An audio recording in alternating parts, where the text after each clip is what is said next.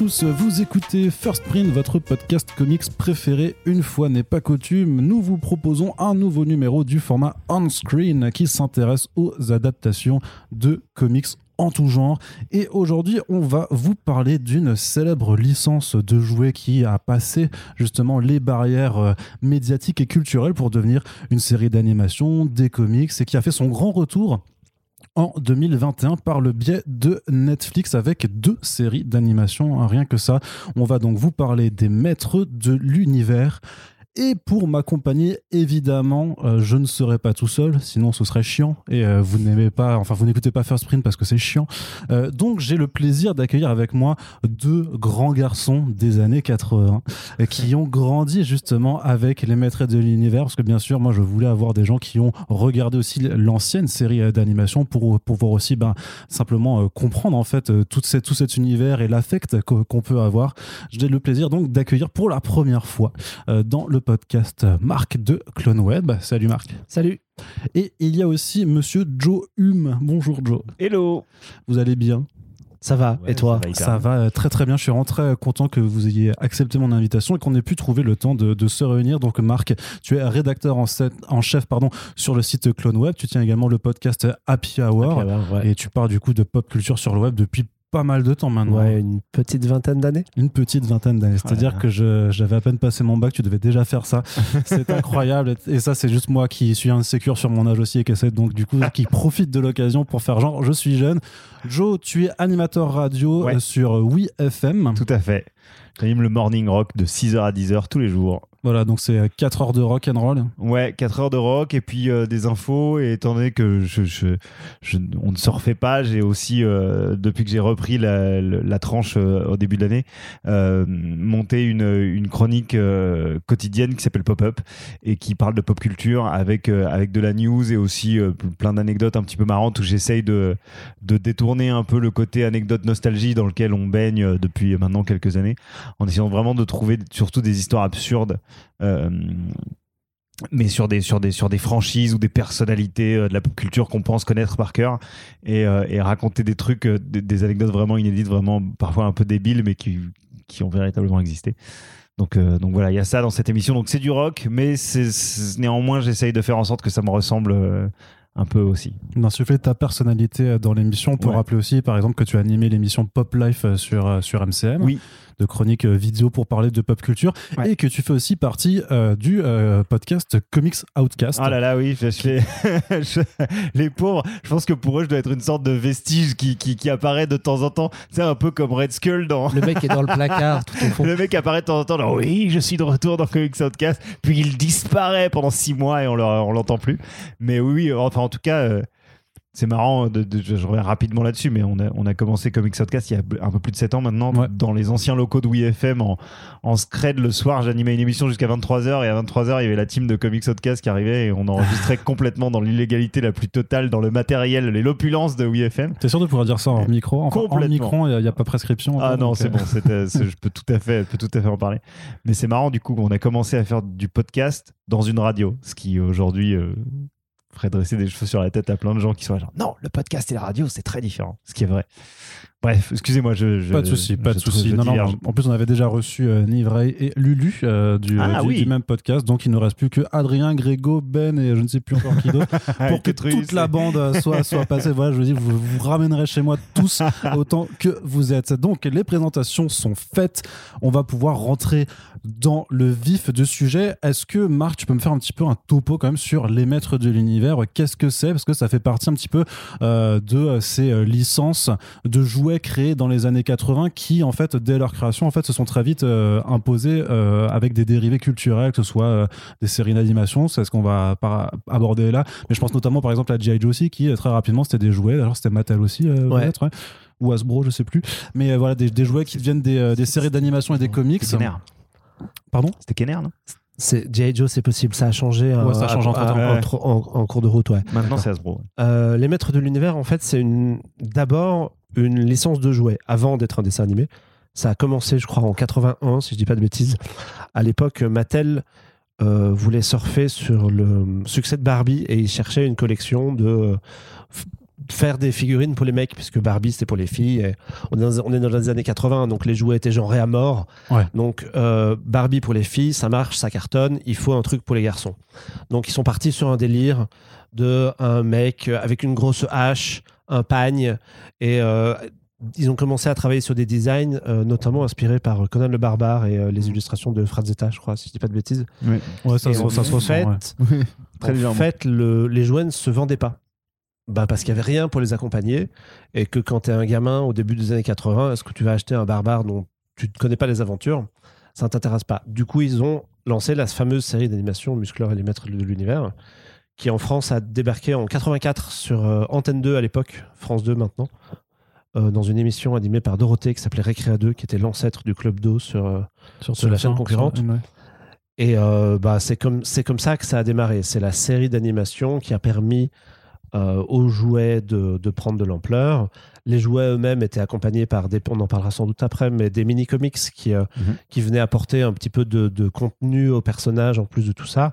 Et la série a été un succès, a priori euh, aussi bien chez nous que, là-bas. En tout cas, moi, j'en garde un énorme souvenir. Aux États-Unis, ça a été un succès euh, sans précédent. C'est presque un accident en plus cette, euh, cette série animée parce que, comme tu le disais, il y avait pas de background euh, qui précédait le qui précédait la ligne de jouets, contrairement à ceux qui cartonnaient à l'époque, qui étaient Star Wars, où il y avait tout le il y avait tout le background Star Wars qui, faisait que les jouets partaient comme des comme des petits pains. Et, euh, et en fait, les- le, le fait de la décision de créer une série animée des maîtres de l'univers a même été prise durant un, rendez-vous commercial entre entre les vendeurs de chez les commerciaux de chez Mattel et les grossistes de chez euh, Toys R Us à l'époque qui disaient mais pourquoi est-ce qu'on prendrait vos jouets chez nous alors que en fait il y a pas de personne les connaît. Et les mecs ont dit oh non mais vous êtes pas au courant il y a une il y a une série animée qui arrive. Alors que personne n'avait validé de série animée quoi que ce soit. c'était vraiment un, un- un truc qui est sorti en, en- en rendez-vous. Et ensuite ils sont retournés dans les bureaux de Mattel. Ils ont dit bon bah maintenant faut faire un dessin animé les gars parce que euh, on a dit en fait à Toys R Us qu'il y avait un dessin animé. Et ça s'est fait dans une sorte de rush. La première saison en tout cas elle s'est fait dans un rush comme ça genre une sorte de précipitation. Euh, ok il faut absolument qu'on fasse un dessin animé. Au départ ça a été juste un une sorte de moyen métrage de 45 minutes Ouais, un pour pilote, promouvoir euh, la sortie de un pilote et puis ça s'est transformé en la série qu'on a, avec laquelle on a grandi avec Marc Donc euh, deux, deux saisons de 65 é- épisodes chacun, mais tous n'avaient pas été doublés entièrement lors de la première ça, il y a diffusion. hein. 90 épisodes là, qui, qui ont été, il manquait une trentaine d'épisodes qui, euh, qui ont été doublés, je crois, par la suite, qui Ouais, doivent être disponibles quand- maintenant en, en- sur les, en support physique, Ouais, c'est ça. sur, sur les DVD. ouais. qui sont essentiels au lore de la, de la compréhension globale de l'univers alors, euh, extrêmement complexe des lettres de l'univers. bah, on, on y reviendra après sur, sur, sur le lore et ça, mais le pitch de, de départ, du coup, c'est vrai que tu parlais d'un guerrier, d'un guerrier barbare et tout ça, mais du coup, c'est quoi le pitch des, des, des maîtres de l'univers? Alors, le, le pitch de la série des années 80, en gros, c'est un, on se passe dans un univers de fantasy. Mhm. Mix fantasy euh, SF avec euh, de la technologie et euh, des pouvoirs magiques. Et le prince de d'Eternia, la planète sur laquelle ça se déroule, a une épée magique. Et quand il la lève, la lève et qu'il crie en français par le pouvoir du crâne ancestral, il se transforme en Musclor, qui est un espèce de super-héros dans, dans cet univers-là. Et il protège sa planète et le- un château, le château, de, Le château en- des ombres. Le château des ombres en français, Le château de. Grayskull, euh, des forces du mal et d'un méchant qui s'appelle Skeletor. Très bien. Et il y a aussi toute une galerie de personnages secondaires qui évoluent euh, à Bah, leur côté. hein. C'est par, par la force des choses, étant donné qu'il y a une ligne de jouets, Ouais. il y a plein de personnages et donc il faut tous qu'on les retrouve dans, dans le dessin animé parce que sinon les enfants vont pas les acheter. Du coup, t'as des. ah oui, non mais voilà. Mais c'est vrai qu'il y a une vraie logique Voilà. de création, mais de, de marketing derrière Ouais, aussi ça- bah, en est- fait, c'est c'est une c'est marrant parce que je pense que c'est une série qui a beaucoup été faite sous sous la contrainte. Je le dis pas forcément de manière péjorative, mais euh, mais euh, il y avait un il y avait tout un tout- toute une galerie de personnages et de véhicules et de et d'endroits à créer forcément dans la série pour que ça puisse ensuite être adapté en jouet et vendu quoi. C'était d'où la d'où la présence de plein de personnages et certains qu'on voit juste sur un ou deux épisodes mais qui vont quand même finir en, en figurine. Mais dans les personnages principaux, on a quand même euh, Tila, du coup, qui Ouais. est pas le si c'est le, le love interest euh, de d'Adam. euh. Non, c'est pas son Non, love interest, c'est sa c'est pote à la compote. C'est son sidekick aussi, Ouais. un peu. C'est c'est un peu le Robin de Batman, plus que plus qu'autre Ouais. chose. Ouais. Euh, qui est euh, qui est la fille euh, qui est la fille du maître d'armes, si je ne me trompe pas. La le maître d'armes qui lui est le le, le, chef des gardes du, du, du château d'Eternia. Donc parce que le, le prince Adam, il a il a un père et une mère, le roi Randor et la, la reine, je sais plus comment elle s'appelle. Mal- Euh, Malicia ou quelque chose comme ça. Exactement. Et euh, qui eux deux ignorent que leur fils Adam est Musclor. Ouais. Et, et on part sur, euh, sur, euh, sur une double identité à la, à la Superman Clark Kent. hein. C'est-à-dire que c'est la même personne, mais avec des habits différents.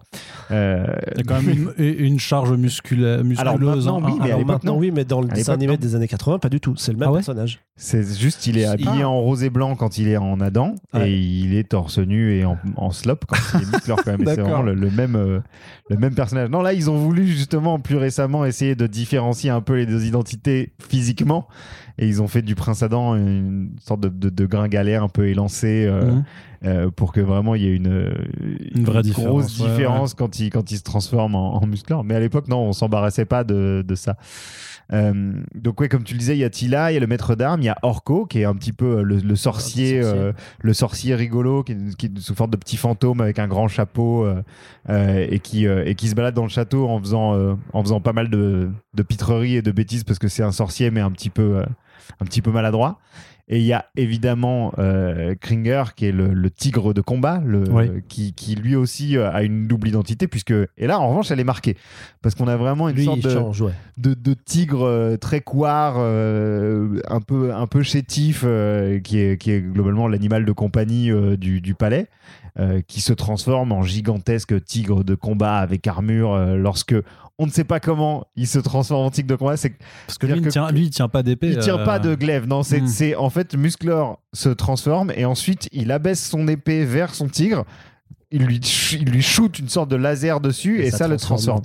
Et c'est toujours, c'est toujours une sorte. d'a- il y a tou- Enfin, moi j'ai toujours vécu un peu ça comme une agression parce que même si Battle Cat est très très stylé, il a jamais envie de De se battre, Non, ouais. il a jamais C'est envie un de se battre. peureux qui veut vraiment éviter le truc et Ouais. limite il cherche à éviter le rayon qu'on lui balance à la gueule. Ouais, ouais. Ah ouais. Donc, il y a vraiment, il y a c'est- vraiment c'est un truc un peu agressif. Ouais. Ouais, c'est un peu agressif. Moi, quand j'étais petit, j'étais là, mais laissez-le tranquille, il a pas, il a pas du tout envie, quoi. Donc, euh, bref, c'est marrant.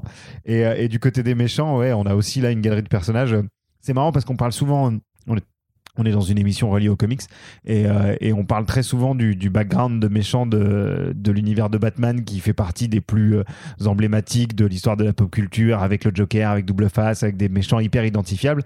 Et en fait, le, background de méchants des maîtres de l'univers, étant donné que c'était des personnages qui étaient destinés à devenir des jouets, il y avait vraiment une recherche visuelle hyper poussée, quitte à partir parfois dans des délires très très perchés. Mais en fait, la galerie de méchants des maîtres de l'univers, elle est, elle est, tous les personnages sont hyper identifiables au premier coup d'œil, avec Skeletor bien entendu, avec euh, la, la Evil Sidekick. euh. Evelyne. hein. Evelyn, la sorcière, euh, euh, qui est, qui est, qui est tout, à- tout, à- tout de violet vêtu. Beastman, euh, qui est une sorte de, de, de grizzly. euh, Ouais, de monstres plutôt dans les couleurs chaudes, euh, rouge-orange.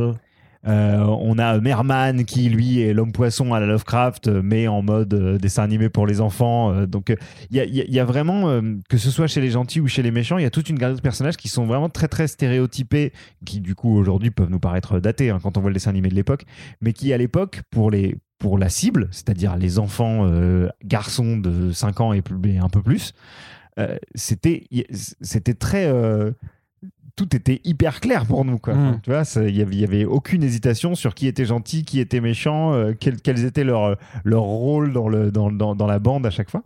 Donc, euh, donc ça faisait qu'on avait un truc euh, qui aujourd'hui paraît vraiment codifié à l'extrême, mais qui à l'époque euh, était, était vraiment très bien pensé pour la cible, quoi. comme les Barbie pour, pour les filles à l'époque également.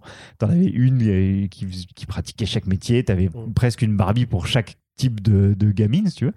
Et, euh, et dans les maîtres de l'univers, c'était pareil. Quand tu étais un garçon des années 80, tu avais forcément ton personnage préféré auquel tu t'identifiais bien et puis euh, et les autres qui gravitaient autour. Quoi. Vous vous rappelez de votre premier contact avec la série euh, en tant que gamin, du coup? Marc? Euh, très vaguement, euh, moi je suis. euh, alors je vais raconter un petit peu ma vie. Ouais, ouais, que on est- les on est là pour ça aussi, À moitié, mais euh, je, suis, je suis né à la toute fin des années 70. Et euh, donc j'avais 5 ans quand la série a démarré sur, euh, sur Antenne 2. Et je pense que ma mère, le mercredi après-midi, elle me collait devant, tu vois. C'était, euh, ça, elle avait une demi-heure de tranquillité, une heure de tranquillité. Et moi, c'est mon, c'est avec XOR, le, le Metal Hero japonais, c'est les maîtres de l'univers, c'est mon premier souvenir de pop culture. Avant même d'avoir découvert Star Wars après, Mm. ou le cinéma et ce genre de truc, mon- vraiment mon premier truc marquant, c'est cette série-là. Et c'est pour ça que je suis resté un, vieux, un vieux client, euh, encore je, 40 ans plus tard, quoi, qui est 35 ans plus tard. hein. Oui, moi j'ai- exactement la même, la même trajectoire. euh, C'est-à-dire, je crois que le, seul souvenir qui prédate peut-être les Maîtres de l'Univers, c'était Disney Channel. Euh, et ensuite, il y a eu les Maîtres de l'Univers. Et, euh, et, pareil, en fait, je, je me demande même si j'y suis pas venu d'abord par les jouets. Euh, parce que quand j'étais. D'ailleurs, j'ai toujours ça aujourd'hui. euh, Je, suis vraiment euh, resté un, très très gros fétichiste du jouet et de l'action figure. Quand j'étais petit, c'était vraiment des objets qui me, qui me fascinaient déjà. Et, les boîtes et les illustrations, et surtout dans les, dans les maîtres de l'univers, comme on le disait, les musclores, comme on les appelait, il y avait, il y avait des mini-comics qui, dans lesquels tu pouvais projeter. Vraiment des, des, des, fantasmes euh, que, que tu retrouvais même pas dans la, dans la série d'ailleurs, parce que on, on en reparlera peut-être, mais les mini-comics c'était euh, c'était vraiment un truc encore à part de la série qui suivait même pas euh, spécialement. Il y avait- pas une, une trame narrative feuilletonnante, c'était des, one-shots à chaque fois qui parfois prenaient de très très grosses libertés, ou même les designs étaient différents parce qu'en fait c'était pour la plupart des, des, des, des designs préparatoires qui ensuite ressemblaient pas forcément aux jouets ou aux personnages dans la série. Mais en tout cas, ces blisters qui étaient hyper flashy, avec un mini comics à l'intérieur, avec souvent derrière une illustration euh, inédite pour chaque personnage.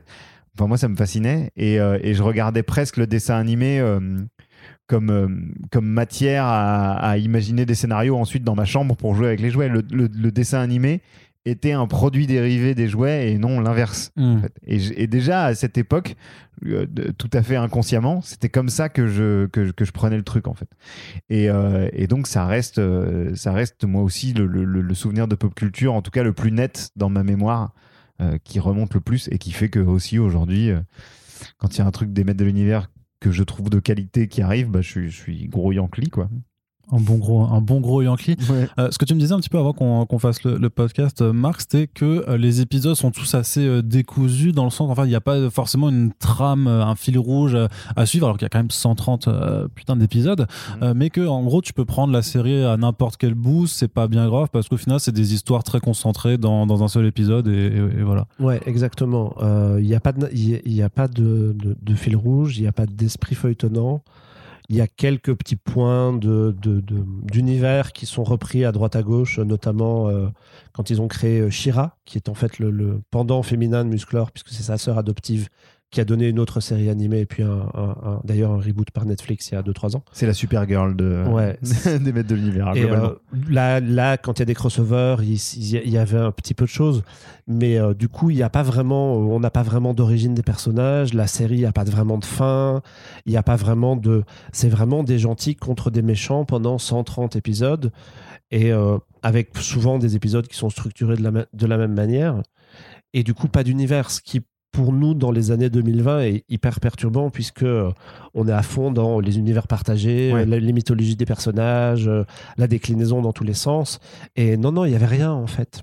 C'était ouais, c'était presque des petites. euh, à chaque fois à la fin, il y avait une orale avec presque presque Musclor qui s'adressait aux, aux kids en disant euh, les enfants, euh, vous voyez, euh, il a fait ça. Il a été. C'était pas aussi. euh, C'est pas Captain Planet non plus, quoi. Pardon? C'est pas Captain Planet non plus. c'est mais- pas Captain Planet, mais on, on en était vraiment pas Ouais. très très loin. hein. Enfin, le, le- le- Les le- enfants, ne montez pas sur une échelle, demandez à vos parents, ne mettez pas les doigts dans la prise, c'est mal. ce Ouais, Franchement, c'était un petit peu ça parce que euh, le, le- le truc, c'est que les jouets étaient, euh, les jouets étaient quand même. euh, parce qu'on est aux États-Unis dans les années 80, hein, donc il faut pas se leurrer. Plein de gens qui se plaignaient de, de, de- de ces jouets qui euh, dépeignaient une certaine violence pour les enfants, avec des personnages aux muscles atrophiés. Enfin, c'était, c'était pas. euh, Plus forcément, Skeletor, il fait peur. euh, Skeletor, il fait peur. Enfin, il y avait plein de trucs qui n'étaient pas hyper bien vus. Et du coup, la série animée, entre, entre ces dizaines de contraintes euh, esthétiques, avait aussi des, quelques contraintes scénaristiques de, euh, d'être quand même une, d'avoir un côté presque un peu éducatif ou en tout cas de sensibilisation euh, des enfants euh, à plein de, plein de sujets de, société. euh. C'est ce qui lui donne un aspect hyper désuet aujourd'hui, effectivement. Mais, mais quand tu repenses quelques années plus tard, même si c'est très différent, mais la série, la série Batman Animated de, de, de Bruce Timm et Paul Dini, ben en fait, euh, pareil, c'est des épisodes que tu peux prendre euh, qu- quasiment. Il y, a, y, a, y, a, y a pas véritablement une chronologie à part sur certains personnages comme, euh, comme Harvey Dent, mais c'est sur deux épisodes et ensuite c'est bon, ensuite c'est Two Face et voilà. Mais t'as pas véritablement une chronologie euh, du, du début à la fin de la série. euh, C'est c'est aussi Ah, des épisodes que tu peux picorer comme Ouais, ça. ouais, Tu peux- mais mais, tu peux quand même identifier les deux premières saisons euh, et, euh, par rapport au Batman et Robin New Adventures, tu vois. Qui, Ah oui, bien sûr. Là, il y a un changement graphique. Mais là, euh, il y, a, un changement graphique et tout ce qu'il y a eu aussi, euh, ce qu'il y a eu aussi, mais séparé par beaucoup plus d'années sur euh, sur les maîtres de l'univers qui, qui sont euh, qui où il y a eu une renaissance au début des années 2000 également. Enfin non, même avant, avant les, les, le maître de l'univers dans l'espace là. Ah, euh, New, New Les Ad- Galactic Warriors. New Adventures, là, c'était une série. Ouais. euh, c'était une, c'était une C'était série Capitaine Flamme. produite. Iman, le héros du futur en français. Mais, Ah oui, d'accord, ouais. Ça date de 1990 en France. Ouais. C'est sur TF1 et c'est Jean Chalopin qui l'avait développé. Jean Chalopin, le papa de Masque. D'accord. Ouais. Parce qu'à l'époque, en fait, euh, Mattel avait euh, plus ou moins arrêté et ils ont voulu essayer de relancer le truc. Donc ils sont allés voir un autre studio pour faire une autre série d'animation. Et euh, Chalopin est venu avec un projet de science-fiction, un truc dans le futur, avec des designs vachement changés. Moi, je crois que j'ai jamais vu d'épisode. Je possédais le jouet pour aucune raison. Je crois que dû- ça devait être un cadeau. Euh, Ouais. J'avais la, la figurine de Iman qui avait un espèce de bouclier transparent et qui, enfin, c'était c'était assez C'était vraiment Flash Gordon. hein. Ouais, C'était vraiment devenu Flash. Gordon. C'était pas très bien. Non, c'était pas très je- même les jouets étaient pas hyper beaux quoi. C'était. euh, Mais ça, ça a bidé, donc c'est Oui, c'est oui. aussi pour ça. Mais parce que déjà, de toute façon, enfin, parce que tu t'évoques un- une nouvelle série futuriste, mais enfin, il y a déjà un côté futuriste aussi dans la première série, Bah, le- parce que c'est quand même, tu l'as dit, un mélange de fantasy, de science-fiction. On a un château, on a des épées, mais on a aussi des tirs de rayons laser, on a des grosses machines, on a des Oui, robots. c'est- Complètement, mais c'est mais c'est ce qui faisait, c'est ce qui C'est- faisait le, le, le, le- C'est pour ça que ça a marché. la hein. singular. Bah, je sais pas si c'est ce qui fait que ça a marché, mais d'une manière si, parce qu'en fait, quand t'étais un enfant, euh, t'avais un peu le meilleur des deux mondes. Ouais, t'avais le côté, sûr, hein. le côté Conan le barbare, et puis à côté, t'avais, euh, t'avais la science-fiction euh, avec des vaisseaux, des lasers, comme tu le dis. Euh, et puis ça, ça n'avait aucun sens, mais bon, c'était pas grave. T'avais, t'avais 6 ans. Euh, Parce que t'as de l'ultra technologique avec de la magie. Donc, Exactement. Et euh, en revanche, dans la, dans la, dans la série euh, de la fin des années 80 euh, et années 90 euh, en France, ils étaient vraiment partis dans du space opéra pur et dur, Mm. où, on avait, où on perdait tout le côté vraiment héroïque fantasy. rétro-futuriste euh, et, ça, et ça perdait vraiment de son charme parce que ça avait un côté beaucoup plus générique euh, et, euh, et effectivement Flash Gordon on avait déjà vu donc ça donc ça n'a pas trop fonctionné mais cette, ce qui est marrant c'est que cette, ce paradoxe euh, médiéval fantastique et enfin héroïque fantasy et, euh, et euh, science-fiction qui à l'époque était vraiment euh, une conséquence du fait que ça bouffait à tous les râteliers et que ça voulait vraiment parler au plus de gamins possible. Ça a été digéré et récupéré et intégré dans une sorte de mythologie qui aujourd'hui est, euh, est maîtrisée. On a pu le voir dans la, dans la, dans la dernière série de. Kevin Smith, où, cette, où, où presque cette opposition entre la magie et la- et l'hyper-technologie devient, euh, est au cœur du récit et Mmh, devient, ouais. euh, devient vraiment une, euh, un, un paradoxe de cette terre d'Eternia euh, qui, rend le, qui rend tout euh, beaucoup plus intéressant. Tu vois. Ouais, même d'ailleurs dans un projet non abouti de long métrage live action récent là. qui- Celui avec qui- Noah Centineo qui, ouais, qui, été, ouais. est passé dans mille mains. Chez Il y a Sony, hein. les brouillons de scénario qui traînent sur le net montrent des oppositions entre la magie d'un côté, la technologie de l'autre, et, un uni- et une civilisation qui aurait rejeté la magie, et Skeletor qui la ramènerait, tu vois, ce genre de choses. Mhm. C'était vraiment une véritable... Comme tu dis, c'était à la base, c'était un argument de fourre-tout, de on met tout dans un dessin animé, et c'est devenu un argument pour, euh, pour le, le lore du truc. D'accord. Tu peux revenir un peu juste sur, sur ces mini-comics euh, qui accompagnaient les, euh, les figurines alors Bah, les, les mini-comics, en fait, euh, c'était euh, avant que la, avant que la, qu'on, qu'on- qu'on décide sur un coup de tête de créer une série animée des maîtres de l'univers, euh, la solution qu'ils avaient trouvée pour, pour créer un, pour créer un, un background scénaristique futile, extrêmement euh, vague et léger pour que les enfants en tout cas puissent se projeter avec leurs figurines et leurs jouets dans un univers existant, c'était d'inclure des mini-comics indifférent avec chaque personnage, euh, intégré, euh, glissé, de, glissé derrière le personnage dans le, sous, le, sous le blister. C'était généralement des, petits, euh, des petites histoires d'une euh, d'une dizaine, quinzaine de pages, Ouais, ouais. euh, mais qui ont. C'est assez marrant parce qu'aujourd'hui, on peut les, les, les trouver assez facilement compilés. Je crois qu'en France, c'est édité par Euguine et Munin Ouais. et Dark Horse euh, aux États-Unis qui, qui, qui en a, qui en a sorti des compiles, des tomes qui sont Oui. des immenses pavés. Parce qu'en fait, il y en a eu beaucoup. Ouais. Euh, et c'est assez euh, étonnant de voir aujourd'hui le nombre de, de- de personnes, scénaristes et, euh, et illustrateurs, illustratrices, enfin illustrateurs beaucoup pour l'époque, il faut bien le dire, euh, qui sont passés par les mini-comics des maîtres de l'univers. Euh, je pense aux tout premiers qui étaient, euh, les tout premiers qui étaient dessinés par, euh, par Alfredo Alcala, euh, qui sont considérés vraiment comme les, euh, comme les, comme les originaux, bah, à juste titre parce que ce sont les premiers, mais qui, qui, qui, qui qui, font très effectivement Conan le barbare et, euh, et, et- et comic book euh, du, du, du Golden Age d'Heroic Fantasy. D'ailleurs, l'accent était plus mis sur l'Heroic Fantasy à l'époque Mhm. des premiers euh, mini-comics des Maîtres de l'Univers parce que je pense qu'ils pensaient que ça allait plus s'orienter euh, là-dessus. Donc on a vraiment un, un, un- un musclor hyper, euh, hyper barbare euh, avec un Skeletor très inquiétant, très sorcier. Et puis, euh, et puis petit à petit ça s'est développé et donc euh, étant donné que les, les, les jouets se vendaient comme des, comme des petits pains et qu'il fallait toujours en créer plus, bah, on a fait appel à énormément d'artistes euh, pour, pour illustrer ces, mini-comics. Et il y a entre autres Bruce Timm, par exemple, qui est passé, euh, qui est passé par les, mini-comics des Maîtres de l'Univers. Euh, Il y, en- a d'autres que, que, j'oublie, mais énormément de, ouais, de dessinateurs de comics des années euh, 80, en tout cas ont fait leurs armes sur ces mini-comics des maîtres de l'univers qui aujourd'hui euh, aujourd'hui sont des, sont des objets de collection euh, à la ça, ça me permet de, de saluer euh, je sais pas s'il écoutera ça m'étonnerait mais un auditeur euh, de WeFM qui m'a envoyé la semaine dernière un pli à la radio avec, avec deux mini-comics il m'a dit je, je sais que t'es fan Tiens, j'ai retrouvé ça dans mon grenier. Il m'a envoyé deux mini-comics des maîtres de l'univers, dont un dessiné par Alfredo Alcala. J'étais genre, oh là là là là. Et en fait, euh, j'avais oublié ça. À l'époque, t'avais euh, le comics, euh, en fait, au, recto, t'avais la version française et quand tu le retournais dans, dans l'autre sens, t'avais la version, la version anglaise. Et ils s'étaient pas fait chier. Ils avaient mis, vraiment les deux, les deux trades dans le même truc. Et, et aujourd'hui, peut-être qu'on en reparlera un peu plus tard, mais Mattel a, relancé, et d'ailleurs embarqué dans une grosse entreprise de relaunch de- des maîtres de l'univers, mais sur plusieurs, avec plusieurs gammes de jouets. euh, Ouais. et leur gamme de jouets un peu rétro, euh, qui sont les Masters of the Universe Origins, reprennent le, le- le- le packaging de l'époque et incluent aussi un mini comics à l'intérieur, comme, euh, comme à l'époque. C'est un, Mais qui sont nouvellement créés cette fois. qui sont nouvellement ouais, créés, ok. ouais, qui sont nouvellement créés, Euh, qui sont qui sont pas aussi euh, épais, euh, mais mais ils ont quand même gardé ce, ce gimmick, ce gimmick des années 80. Mais c'est quand même plus, enfin ça racontait, ça racontait quand même, je veux dire, euh, des histoires, euh, tu disais 10-15 pages, ça essayait quand même de raconter un petit peu quelque chose. C'est pas comme ce Ouais. que moi je me rappelle, je sais pas, il y a aussi, je crois, dans les Lego, parfois ils mettaient des petites BD avec des personnages, ça, mais qui duraient 3-4 pages. Non, non, non, ça raconte vraiment tout, des trucs. là, ça raconte euh, vraiment des trucs et c'est même ça, ça, ça, ça explicite vraiment. De, je me souviens d'un mini comics.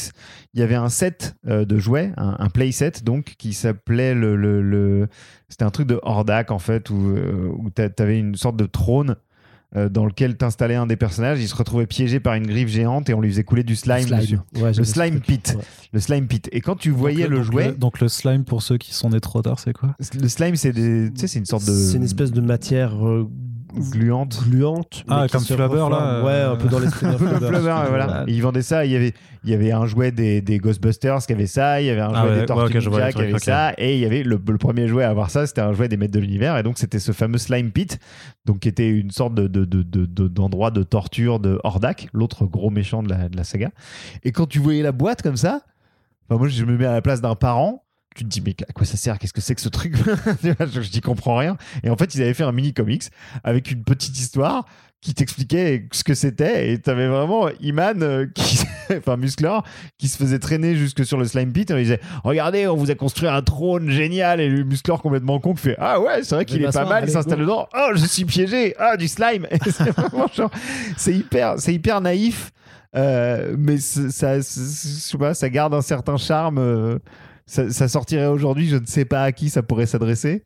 Mais donc ça ne me parle. J'ai bien conscience que ça ne me parle que par nostalgie. Mais quand j'étais petit, je me disais, Make sense. C'est legit, C'est ouais, c'est legit, tu vois. Ça fonctionne. D'accord. Euh, c'est aussi une licence qui a été déclinée en comics euh, Ouais. pendant, pendant pas mal de temps. C'est des, c'est- vous les aviez lus, vous avez lu, parce qu'il y en a eu euh, chez Dark Horse, il y en avait qui étaient Ouais. chez DC Comics aussi, il y a eu des crossovers aussi, Ouais. euh, alors avec euh, les euh, Cosmo Cats, je crois. Thundercats, Ça, c'est assez récent. Ouais. Il y, en a, assez il y en a eu avant, je veux dire, il y en a eu avec l'univers d'ici aussi, il y avait Ouais. même tout récemment, donc il y avait Cosmo Cats et Injustice aussi, je sais. Ça, c'est, assez récent, mais il y en a eu. Alors, il y en a, il y en a toujours eu, effectivement, comme tu le disais, des, des, des comics des maîtres de l'univers, en fait, euh, un peu comme les G.I. Joe, un peu comme les Transformers, euh, et, ces, et ces sagas qui. euh, qui, se sont de moins en moins vendus en jouets, mais qui ont continué en fait à, à, à glaner euh, du succès auprès des, des Parce fans que, de les, parce que les enfants qui jouent avec sont devenus ensuite des lecteurs. Bah ouais, euh, sont devenus ensuite des lecteurs. Ce qui fait qu'il y a toujours eu des, il y a toujours eu des comics euh, maîtres de l'univers, mais c'est vrai que ces dernières années, il y a eu une, euh, un petit boom, une petite résurgence avec. euh, Ouais, bah, on, on, on en a pas parlé, mais il y a eu un reboot animé en 2002. Ouais. Là, il y a eu, un, là, il y a eu une deuxième série d'animation, Les Maîtres de l'Univers, en 2002, plutôt de qualité d'ailleurs. que moi j'aime vachement et Ouais. qui d'ailleurs a participé, je crois, beaucoup à Revelations. Ils ont, ils ont Ouais. pioché des idées là-dedans. Ouais. Euh, et ça, ça, a pas mal participé, je pense, au, au, au- au lance- aux relances des comics, puisque effectivement, c'est surtout à partir de ce moment-là qu'ils ont jamais vraiment arrêté la franchise. D'abord avec les comics qui étaient liés à, la série animée, et puis au, récent, moi j'ai lu euh, ce qui est paru chez DC euh, il y a 4-5 ans, un truc comme ça, qui se termine par une saga qui s'appelait Eternian Wars, qui Ouais. une espèce de baston Oui. gigantesque. Mais entre- ils ont même fait des. Pardon, je te coupe. Ouais, hein, je à la fin, ils ont fini par faire aussi Masters of the Multiverse, si je me rappelle bien. horrible. Ça, c'est horrible? C'est Ah ouais? dégueulasse. D'accord. déconseille fortement. N'y allez pas. Oui, en gros, c'était le mas- euh, surfant sur euh, le Spider-Verse, ce Ouais, genre de trucs. Ils se sont dit, eh, mais on a euh, Muscleur des années 80, on a euh, la version Dolph Ah. Lundgren. On, la- Oui, parce que c'est vrai qu'il y a eu un premier film film, live action avec, ça, de enfin. Dol- avec Dolph Lundgren. J'étais allé voir. Il y a eu la, version euh, futuriste. Donc on a 3-4 muscleurs qui se battent en duel. On pourrait faire un truc avec. Mais c'est pas bien du tout. J'ai essayé de le lire et c'est vraiment pas bien du tout. Mais les comics que tu avais lu du coup précédents chez. Moi, j'ai lu la, la- la partie chez DC qui commence par un. mm, qui est un semi-reboot en fait, puisqu'il commence avec euh, Adam et Amnésique. Et du coup, il faut qu'ils retrouvent l'épée, qu'ils apprennent à se transformer, et ce genre de choses. Et euh, ouais, c'est. Comme dans un jeu vidéo, quoi, où tu perds tes pouvoirs, perds tes de- pouvoirs entre les et fils de Syndrome, un et les fils de God of War. euh, Ouais, euh, tous les débuts de God of War. Metroid pour les. Oh, Metroid, ouais, aussi, ouais. ce, ce genre de truc. Euh, c'est- moi, je trouve ça as- assez agréable à lire. En tout cas, le, le- les, les premières parties. Il y a eu toute une, tout un aspect aussi, euh, les maîtres de l'univers Origins, je crois que ça s'appelait, des petites histoires courtes qui racontaient euh, le, le- la- la- les origines de, je sais pas, le maître d'armes, sa première mission, euh, euh, Ouais. Battle Cat, euh, comment c'était un bébé, un bébé chat vert avant, il était mignon. euh, ils, ont, ils ont fait des petites choses autour de ça qui sont agréables à lire. Après, je trouve que plus on avance dans les comics, en tout cas dans ce que j'ai lu, Eternian Wars, qui est, je crois, la dernière parution un peu conséquente du truc, ça commence à devenir pas mal le bordel, avec vraiment beaucoup de personnages, des trucs surchargés. Ça, moi, je suis moins client à ce moment-là. Moi, j'ai vraiment bien aimé le crossover avec les Cosmocats. hein. C'était. Alors, j'aime pas le mot plaisir coupable parce que je me sens pas coupable du tout d'avoir trouvé ça bien. Euh, mais j'ai conscience que c'est une sorte de gros. euh, de gros fan service, euh, de double fan service, tu vois, parce que j'aimais bien les Cosmocats aussi, de la même époque. Euh, J'avais fait, le- euh, j'avais fait une interview avec Freddie Williams 2 qui dessinait du coup Ouais. euh, ce- cette mini-série et oui dans l'interview je lui posais aussi la question mais c'est quoi votre délire en fait de faire ça? Et effectivement c'est un énorme délire Ouais. régré- régressif mais sans, sans jugement du coup deux mecs qui parce qu'il a, il a, il a, votre âge aussi hein, Freddy mais qui en fait ont grandi comme vous avec ces personnages là Ouais. qui là ont l'occasion en fait on leur propose de, de les dessiner de faire même un mélange de, de leurs des jouets parce qu'ils faisaient très enfin Ouais. peut-être que tu faisais ça aussi mais tu mélangeais peut-être aussi juste tes jouets enfin on l'a tous fait moi c'était avec des, euh, des Star Wars et des Jurassic Park je sais pas des Bah, trucs comme ça sûr. mais et du coup qui ouais qui le matérialise Oui, après j'ai- je hein. crois que j'ai lu, je, je- Très, très je fan, sais hein, pas pour si eux. c'était ton interview, mais j'ai lu, une- j'ai lu une interview de lui où il disait mais les gars, on m'a, on m'a, en l'espace de deux ans, on m'a demandé de faire Batman Tortue Ninja Ouais, c'est ça, ouais, et, ça, et, euh, Ouais. maître de l'univers Cosmocats. Comment tu veux que je me sente pas complètement euh, béni des dieux de faire tout ça? Et, euh, et effectivement, je crois que le gars, il est, il est content. Mais moi, si j'étais, si j'étais aussi talentueux que lui au dessin et qu'on me disait, mec. T'as maître de l'univers et Cosmocats, t'es chaud ou pas Je- Quelles que soient mes prétentions artistiques, intellectuelles de ce que tu veux, je dirais évidemment que oui j'y vais. Et, et en fait, bah, c'est efficace. Et même, euh, j- j'irais, j'irais suffisamment loin. et pour dire que, euh, que Master of the Universe Injustice, non seulement c'était bien, mais c'était bien mieux que le comic book Injustice euh, Ouf. euh, de base. Oh, le, le, le bold statement Là, euh, auquel on a le droit, vais. ça je m'y attendais pas. J'y vais. J'ai trouvé ça très très cool. J'ai trouvé ça très très cool. Euh, et, euh, et alors, toute proportion gardée, bien entendu, puisque je suis aussi un admirateur de, de Jonathan Hickman et de, Ok, et il de va, Jeff il- il- Lemire il va et de nous Matt dire que c'est le, que c'est le East of West Donc, euh, donc non, bien sûr que non. Non, mais c'était pour toute proportion gardée. C'est-à-dire, je fais bien la différence Ouais. entre, entre, entre ce genre de plaisir régressif et, et d'autres types de comics que, je peux, que je peux lire habituellement et qui sont autrement plus ambitieux, tant du- au niveau du scénario que de la recherche euh, artistique euh, visuelle. Mais euh, pour, des, pour, des, pour des trucs qui sont.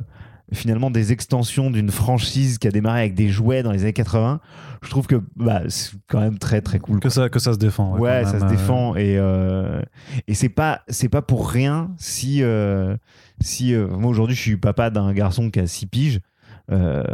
En fait, il, a, il, a, il a vu euh, les maîtres de l'univers. Je sais pas si c'est le, premier truc qu'il a vu c'était un dessin animé ou un de mes jouets ou un truc comme ça. Et en fait, tout est tout aussi évident pour lui aujourd'hui en 2021 que c'était évident pour moi en, en 1983. Donc euh, ça veut dire qu'il y a un truc qui fait que ça, parle encore et que en fait le, concept visuel du truc était tellement efficace que ben c'est complètement intemporel tu. Donc euh, donc c'est cool. Je, suis content produisez des, des comics et des séries euh, même si c'est si moins bien. Ce sera, ce sera quand même ok in my book. J'ai aussi envie de parler avec vous un petit peu du, du film que tu as mentionné, que, que finalement je n'ai, euh, je, n'ai, je n'ai pas vu du tout et dont j'avais même. euh, tu enfin, sais pas ce que tu loupes. euh, que dont j'avais complètement oublié l'existence. C'est vrai qu'il y a Dolph Lundgren dedans, dedans du Ouais. coup, en slip euh, à, à fourrure. Et, Dolph euh, Lundgren, il y a Frank Langella euh, Dans le le, le- Skeletor. le Perry White de, de Superman Returns, le meilleur film de super-héros de ces 20 dernières années, euh, en Skeletor, qui en, qui en fait les caisses, qui a accepté le rôle parce que j'ai l'impression que c'est toujours la bonne excuse des, des, des actrices et des acteurs qui disent j'ai accepté ce rôle parce que mon neveu était fan, mon fils était fan, ma nièce était fan. Alors oui, non, mais euh, parce que, parce que ton, ton banquier était fan surtout. Mais, euh, mais ouais, Frank Langella en Skeletor qui fait une sorte de. Qui se fait un kiff, je pense vraiment, à faire une sorte de mélange entre Dark Vador et Palpatine, mais en, mode vraiment genre wish, tu vois. Et en fait, c'est très très drôle. Je vous conseille d'aller, si vous n'avez pas vu le film, je vous conseille pas forcément de regarder le film parce que c'est compliqué quand même, mais tapez euh, Skeletor Scenes sur YouTube et ne serait-ce que l'entrée de Skeletor avec un gros plagiat de la marche impériale en, en musique et avec une mise en scène mais complètement abusée de la première entrée de Skeletor, c'est vraiment très rigolo. Mais il est sorti en 86 ce film. Donc c'était déjà Ah un oui, peu la fin de, déjà les jouets commençaient à, moins bien se vendre. tard, ouais. Cin- Enfin, cinq trop ans tard. après, ouais, cinq ans après Ouais, la mise en cinq route. ans après, euh, et c'était c'est- c'était c'était c'était produit par la Canon. Ouais.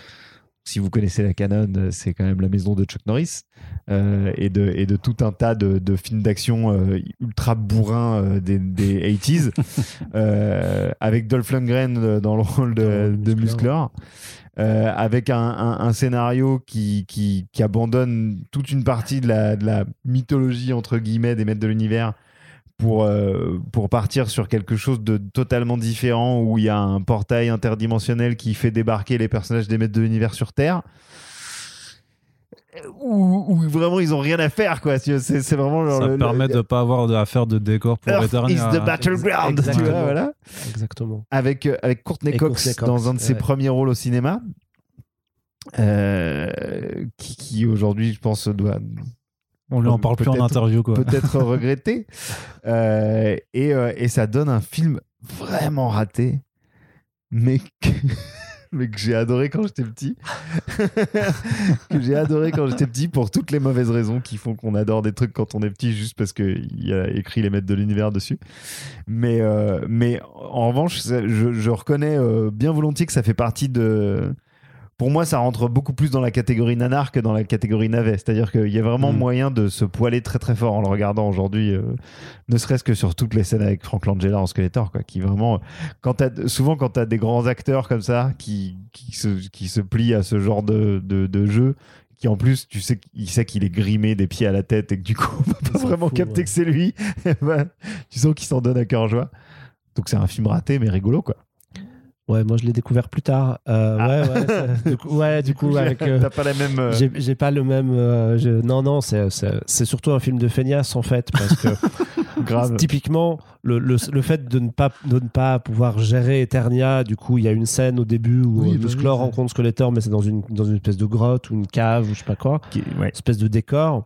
Et en fait, ils. ils ils n'avaient pas du tout le budget d'imaginer de faire un film de fantasy. Donc, qu'est-ce qu'est-ce que tu fais quand t'as pas les moyens? Bah, tu mets tous les personnages sur Terre. Et Musclor Ouais. se retrouve là-bas. Il ne se transforme jamais. Dans le- il n'a pas de tigre parce que tout ça c'est des trucs euh, ingérables. Il, il utilise quasiment pas son épée pour se battre, par exemple, parce qu'il aurait fallu euh, quelqu'un qui euh, chorégraphie un combat. Donc on lui donne un gun et il tire des lasers.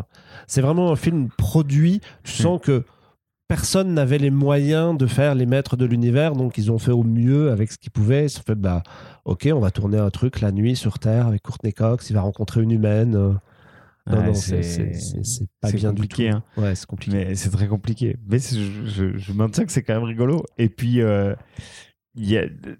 mince, attends, j'ai perdu le fil de ce que je voulais. De... Je voulais rebondir sur un des trucs que tu avais dit juste avant. Euh, Courtney Cox, pardon, dans la nuit, il n'y a pas de tigre, ils n'ont Ouais. pas Il les n'y a pas moyens. de tigre, ils n'ont pas les moyens. Ah ouais, la... la Canon vendait quand même, la Canon, donc la boîte de production, Ouais. vendait ça comme le Star Wars des années 80. C'était la tagline du truc. Ouais. C'était venez découvrir le Star Wars de, de 1986, les maîtres de l'univers. Et je pense qu'il y a, y a peut-être un mec qui y a cru à la Canon, tu vois, qui s'est dit ça va vraiment être ça, quoi. Et qui, a, qui a dû, une fois en séance de, de- en, en screen test, qui a dû se dire Ah merde, putain, on a déjà balancé toutes les affiches, c'est trop tard. Parce que ouais, c'était c'était c'était très compliqué. Quoi. Parce que c'est pas dans l'espace du tout, là, en plus. Enfin, Bah non, non, le, de- le début est plus ou moins sur Eternia, mais dans un décor en carton-pâte. Et la fin, je crois aussi, il y retourne. Et, Oui, il y euh, retourne et il se bat il- contre Skeletor une quoi, sorte de un, un- un combat qui, qui, qui préfigure de celui de Obi-Wan contre Anakin sur Mustafar, puisque c'est Musclor et et Skeletor qui se battent sur une sorte de truc en lave? Eh, c'est ridicule. Et, euh, et euh, non, mais c'est bon, c'est nul.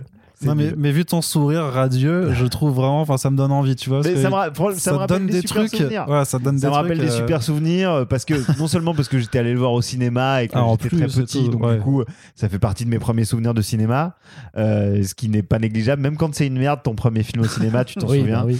Donc c'est un de mes premiers et euh, et puis euh, et puis je sais que par la suite c'est vraiment un film que j'ai loué en VHS pour le mater avec des potes quand j'étais ado en leur disant attends. T'as vu Spawn? Tu crois que c'est nul? Attends, mec, j'ai- le, film qui va te l'enterrer et on regarde les maîtres de l'univers et franchement, c'est beaucoup plus rigolo que Spawn. Ok. Euh, bah, on va passer, euh, on va, on va ah, continuer d'avancer Ouais. dans le temps, euh, puisque c'est vrai que tu as, mentionné une- un, un reboot en, en 2002, du coup, mais qui n'a pas duré très longtemps. Alors, c'est. euh, Ouais, non, a- je crois qu'il y a que. ouais, il y a que deux les- saisons. Ouais. Euh, il y a 39 épisodes, 26 et 13. Ah oui, donc ils ont, ils ont coupé à la Ouais, moitié pour, coupé. euh, Je- je- pour la deuxième. la, la série est inédite en France. Ok. Donc euh, il faut acheter des DVD. Moi j'ai les DVD zone 1, donc il faut acheter des DVD zonés pour arriver à l'avoir. Mm. Ils ont, je, je crois que c'est disponible dans un espèce de coffret euh, intégral muscleur qui était sorti aux États-Unis récemment aussi. Moi je trouve ça vachement bien Ouais. parce que ça, ça visait un public ado. Ça Ouais. visait pas un public enfant. Donc, euh, et c'est sorti en 2002, donc on était encore. Euh, on- les, les- on- le- les spectateurs américains regardaient Justice League à la télé. Donc Ouais. il y avait un peu ce modèle-là de faire une série un peu ado avec de l'action et, euh, et, et, Et puis c'était la la- volonté de muscler un petit peu le. le, le, le- le- le- pas le background, mais ouais, de, de créer un univers qui Ouais, soit ça moins crée un disparate que, univers, exactement. que la série des années C'est- 80. Et a- c'est et c'est en 2D aussi, hein, c'est pas encore en. Ouais, ouais, pas c'est en de la CG, 2D. hein. Et là, pour le coup, euh, Adam est un gamin qui se transforme en un vrai gars hyper costaud. Il y a une différence. Et euh, moi, je trouve qu'il y a, il y a plein de choses très bien dans cette histoire. Notamment le fait. Alors, c'est pas complètement feuilletonnant, mais il y a une petite progression et il y a des épisodes qui viennent s'intercaler, qui, euh, qui complètent euh, la mythologie. Il y a pas mal de choses qui sont réutilisées dans, dans, dans Revelations, notamment King Grayskull, le, le roi Grayskull. On en reparlera sans Mhm. doute après dont une partie du design a été, a été réemployée. Et euh, ouais, moi je trouve que c'est une super série et je ne comprends pas comment ça n'a pas fonctionné. Parce que pour le coup, il y a de l'action, l'animation est plutôt ok, il y, a y a des défauts, mais ça va. Et euh, il y a des beaux scénarios. Et moi, je regardais ça. euh, J'ai regardé ça au début des années 2000. bah, comme je regardais Justice League à l'époque, avec le même genre de plaisir. Donc, il y avait vraiment une, une bonne idée. Et puis, en plus, ils avaient relancé des figurines. Donc, ils avaient imaginé d'ailleurs un muscleur avec une épée absolument énorme qui, dont le, le- le- la garde pivotait. Mhm. C'était vraiment un truc énorme. Et, euh, et- et moi, je trouvais qu'il y avait vraiment une belle idée et je n'ai aucune idée pourquoi ça a bidé.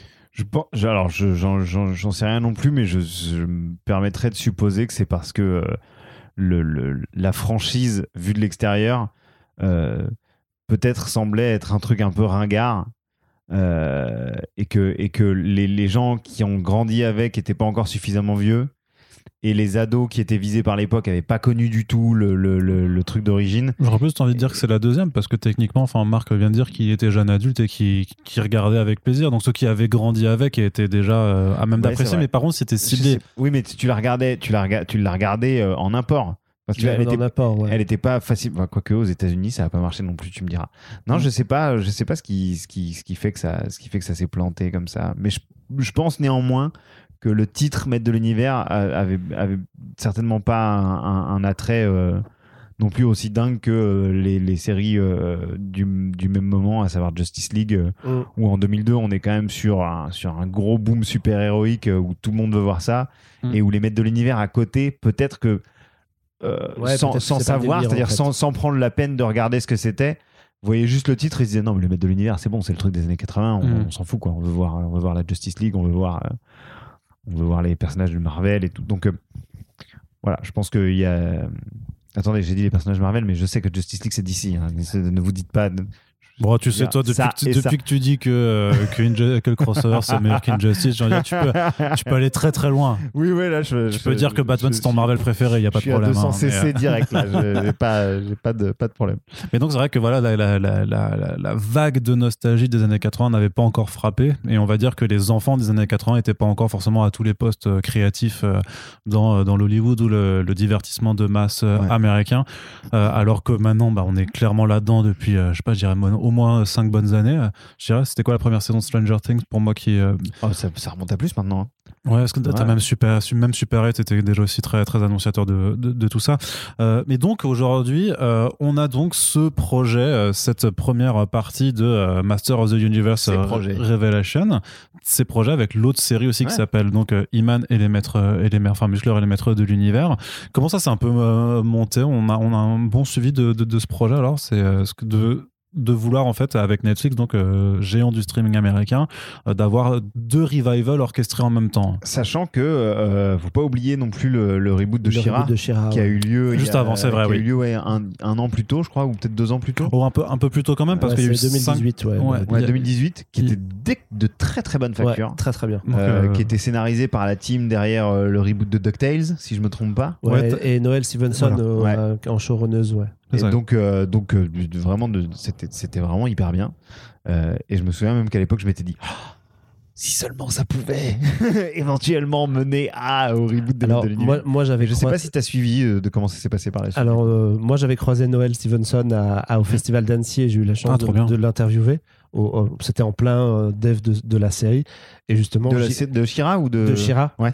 C'était à peu près au milieu de la saison 2, je pense, un truc Ouais. comme ça. Et j'y suis allé en mode fanboy. Oui, alors moi, j'adore Musclor. Est-ce que vous pensez qu'il ira un jour dans la série?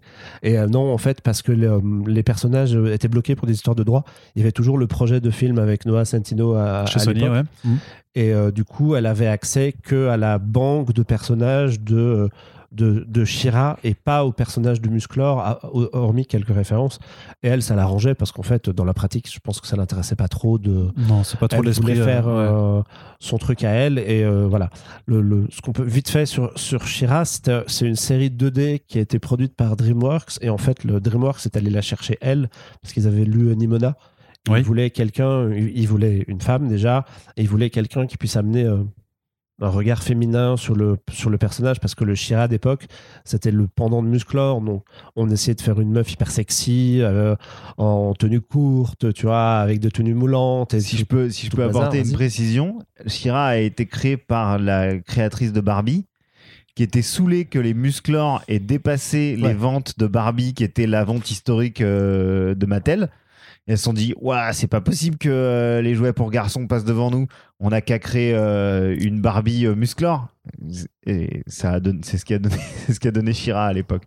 Donc euh, c'était clairement, même dans les, même les, même les packaging, tout était genré quoi. C'est-à-dire Shira, elle était en armure rose, elle avait un Ouais. palais rose, elle avait un cheval rose que tu pouvais coiffer. Et, et quand elle est, moi ça m'emmerdait parce que quand j'allais chez Toys R Us et euh, j'étais gamin, je faisais pas la différence moi entre entre Shira et Musclor. Je voulais, je voulais les jouer. Et mais non, il fallait que tu ailles dans le rayon fille pour acheter, euh, Ah ouais. pour Ouais, acheter bah Shira. Et du coup, moi je m'en foutais, mais quand t'arrivais à la caisse et que euh, et que la caissière elle te voyait avec Dans ton blister 80, rose c'était un Shira, petit peu la honte, quoi. disait mais euh, vous êtes sûr que c'est pour Mhm. votre fils? Bah ouais, oui, euh, c'est pour mon fils. ouais. Bref, excuse-moi, je, je t'ai je t'ai coupé, mais tout ça pour dire que ouais, le personnage de Shira avait bien besoin, je pense, d'une euh, d'un dépoussiérage. D'un dépoussiérage et moderne. d'un regard, euh, d'un regard féminin. C'est ce que c'est ce que Noël Stevenson a, a apporté avec une série graphiquement très très différente puisque c'était vraiment Ouais. euh, simplifié à mort et elle s'est amusée avec euh, l'univers en place pour euh, récupérer des choses qui l'intéressaient d'autres non Et elle a abandonné par exemple l'idée de la double identité Mhm. parce qu'elle trouvait ça ingérable et un peu débile Euh, un de ses arguments c'était mais pourquoi est-ce que l'héroïne se bat se promènerait en civil avec une épée géante dans le dos sans que personne ne se rende compte qu'elle a la même épée que euh, Mm. Shira transformée. Donc, elle, elle a un peu joué avec tout ça et elle en a profité pour, euh, pour faire un peu d'inclusivité, puisqu'il il y a des personnages LGBT dans, dans, dans l'histoire, dont l'héroïne qui finit avec. euh, Enfin, je spoil un truc, mais c'est, ça, c'est fini il y a quelques temps quand même. voilà. Euh, Donc, euh, Puisque Noel Donc- Stevenson est, euh, est très impliqué là-dedans dans Ouais. toutes ses œuvres. Chez Nimona, c'est déjà voilà. D'ailleurs, on en a parlé de Nimona euh, l'année dernière sur First Print, mais voilà une BD qui qui euh, casse les codes du genre justement du récit un petit peu du, du conte de de, de, de, de dragons et de, et de chevaliers de princesses. Euh, elle a fait aussi les Lumberjanes, que c'est une BD qui est Ouais. très très très euh, inclusive et, et même euh, Noel Stevenson depuis enfin et non et non binaire. Donc en fait, on peut dire il ou elle. Du coup, elle est voilà. voilà, elle est très impliquée dans ces thématiques. et du coup, euh, pour répondre à ta question initiale qui était comment est arrivée Ouais. la série avec Kevin Smith et que, qu'est-ce qu'a fait Netflix? Ben, Je pense qu'ils ont voulu continuer à surfer sur, euh, sur Shira. Et ben, euh, je sais pas comment ils fonctionnent, mais j'imagine qu'on leur a pitché des projets et que dans ces projets-là, il y, avait, il y a eu l'idée de, de faire une suite à la série originale des années 80, Mm. ce qui est un projet un peu étrange parce que. Parce qu'il y avait pas d'histoire non parce qu'il y plus, avait du pas coup, d'histoire. ouais. Ouais. Graphiquement, ils ont fait des choix un peu spéciaux. Ce que je n'explique pas, moi, et je n'ai pas d'infos là-dessus, c'est euh, la volonté de monter deux séries en parallèle et euh, d'avoir une série. cette, cette adulte. volonté-là, elle vient de Mattel en fait.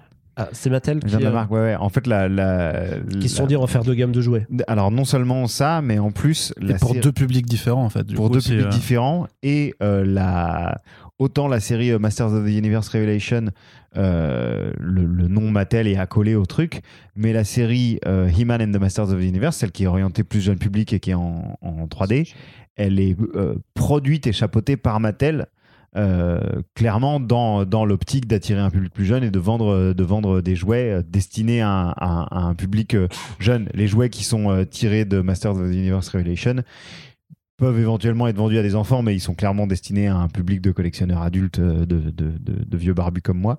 Euh, donc, euh, il y a deux, y a deux volontés euh, différentes de jouer sur deux, deux tableaux. Mais j'ai, cru comprendre que la série chapeautée par Kevin Smith a plus un peu les coups des franches créatives que la série euh, Master of the Universe, enfin Iman and the Master of the Universe, qui clairement est chapeautée par Mattel et, euh, et, euh, et fonctionne avec, euh, avec des contraintes bien différentes. D'accord. Alors du coup, Masters of the Universe Revelation, on va d'abord commencer par celle-là. Vas-y, je t'en prie, Marc. Le euh, grand projet de revival donc de la licence euh, chapeautée par Kevin Smith euh, qu'on a adoubé depuis quelques années comme le le patron geek un petit peu Molo. de façon euh, de façon plus ou moins euh, légitime je trouve. Je pense qu'on est assez toujours par beaucoup enfin c'est c'est ce qui est très marrant hein, parce que, bon, on va pas faire un podcast sur sur Kevin Smith mais euh, vraiment moi ces dernières années c'est la façon dont beaucoup de, de médias et de sites ricains en fait relayent en permanence tout ce que dit Kevin Smith surtout et je me, à toujours me dis mais, mais pourquoi en fait? C'est le, euh, c'est le Dave Grohl du, du, du, du comic dom. Tu sais, c'est trop bizarre. C'est cette personnalité très vocale, très, Mm. euh, très. euh, easy going médiatiquement Ouais, et qui a tout, forcément un avis sur tout. qui a forcément un truc, avis sur a tout avis. et Ouais. du coup euh, C'est un peu le Christophe Barbier de la pop culture. ouais. ah bah j'étais trop j'étais trop gentil avec Dave Grohl je pense effectivement Non, mais du coup, moi, ça, ça pouvait peut-être générer une inquiétude parce que, euh, en tout cas, moi, à mon niveau, quand on m'a dit Kevin Smith sur les maîtres de l'univers, je fais, mais il n'a pas de rapport avec cette franchise-là. Pourquoi lui et pas. euh, bah, autant, bah, il a regardé comme toi. Tant qu'à aller, ouais, mais tant qu'à aller chercher un scénariste, ils auraient pu aller reprendre John Michael Str- euh, Straczynski, qui, euh, qui, est- qui a travaillé sur She- qui est le co-créateur de Shira après, avant, avant d'avoir fait Babylon 5. Par exemple, lui, il aurait été complètement justifié sur ce genre de franchise. Donc pourquoi Kevin Smith? Et il se trouve que c'est très bien en fait. Moi, j'aime vachement Revelation. Je trouve que, euh, alors, c'est c'est très spécial comme série parce que euh, à plein de niveaux, mais d'abord à cause de sa promo. Le premier truc, c'est que euh, on peut spoiler. Oui, oui, oui. C'est donc euh, la, La- première partie la- est, est sortie sur moment, il y a eu- Netflix. Y a eu, que voilà, 5 donc, euh, épisodes et la, la promo, toute la bande, non, toutes les bandes annonces et les affiches qu'on a eues avant les 5 premiers épisodes mettaient en scène Musclor. Oui. Or, ce n'est pas une série sur Musclor. Pas vraiment. C'est une série qui tue Musclor dans le premier épisode, ou en tout cas le fait disparaître, pour mettre en avant un personnage féminin, Tila. Et moi, quand j'ai découvert ça à l'écran, je suis tombé de ma chaise. Parce que je m'attendais pas du tout à voir ça. Je me suis dit, bah. Ouais, ils vont faire une suite, quoi. Ils vont euh, prendre les mêmes personnages. Mm. Ça aura euh, une gueule différente parce qu'ils ont fait des choix graphiques qui sont pas les mêmes. Mais je vais avoir, je vais retrouver tous les personnages de mon enfance et euh, bah, il y aura sans doute une bataille géante et une fin et euh, ce sera plié. Et pas du tout en fait. La série, elle prend complètement le contre-pied de tout ça pour raconter un truc que personne n'a vu venir. en fait ils font de Musclor le MacGuffin de l'histoire le- Ouais. Mm. c'est presque ça quoi tu vois. Sûr. à la recherche de à la recherche du Musclor perdu et Ça, euh, donc en fait, il y a- on- pour refaire juste le, le topo rapidement, le premier épisode s'ouvre sur une bataille, une nouvelle bataille de donc les forces de Skeletor qui essayent d'en- d'envahir de nouveau le château euh, Grayskull. Euh, et au terme de cette bataille, en fait, euh, ce qui se passe, c'est qu'il est, y a une explosion en fait Oui. de pour laquelle en fait Musclor a pas d'autre choix que de se sacrifier pour la contenir et, euh, et donc disparaît en même temps que Skeletor. Et bon, on se retrouve sur une, une Eternia où il reste un tout petit peu encore de, ma- de, de magie et Tila va devoir ensuite en fait aller euh, récupérer euh, les deux épées séparées qui forment euh, la fameuse épée ancestrale, enfin l'épée de pouvoir, Mhm. pour pouvoir en fait juste rétablir la magie sur Eternia parce que sinon le monde risque de disparaître. Voilà, ça c'est le, le- le gros topo Ouais. de, de la série quoi. Ouais, c'est ça. Et, euh, et moi, ça m'a surpris. Je suis tombé de ma chaise et j'ai trouvé ça hyper bien. Et du coup, t'es vraiment tombé de ta chaise parce que faut Non, faire attention. Hein. Non, j'étais bien installé dans un canapé quand j'ai découvert ce truc-là. Cela dit, je l'ai regardé comme un vrai vieux fan à 9h du mat tapante quand Netflix Ah, a yes, mis l'épisode en ouais. ligne avec mon, euh, mon bol de céréales et mon café. J'étais là comme dans les années 80. Yes. On s'est envoyé des messages d'ailleurs avec Joe tout pour, à euh, fait C'est vrai pour, euh, sur, euh, pour se dire Ah, Vous t'as- avez nerdisé comme des gros Ah, là, nerds quoi. Mais en plus, sans, parce que on on, va pas mentir, on s'échange pas des messages tous les jours. Ouais, on se Marc, parle pas spécialement on- en fait. on- Mais là, non, il y avait un truc. il y avait ce truc de vieux fan où on se disait Mm. alors t'as vu? Alors qu'est-ce que t'en as pensé? Il y avait vraiment ce Je crois que c'est parce que je vous ai vu de façon échanger publiquement. Je me suis dit, ces deux-là, je les veux pour le podcast euh, ici. quoi. Voilà. Et euh, ouais, ouais. Et du coup, cette série pendant cinq épisodes qui se passe du coup après le.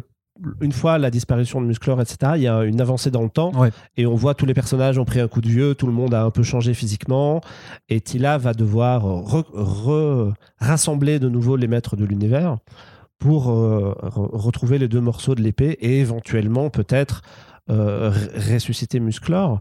Mais du coup, on, déc- on découvre une série qui est portée par une héroïne féminine.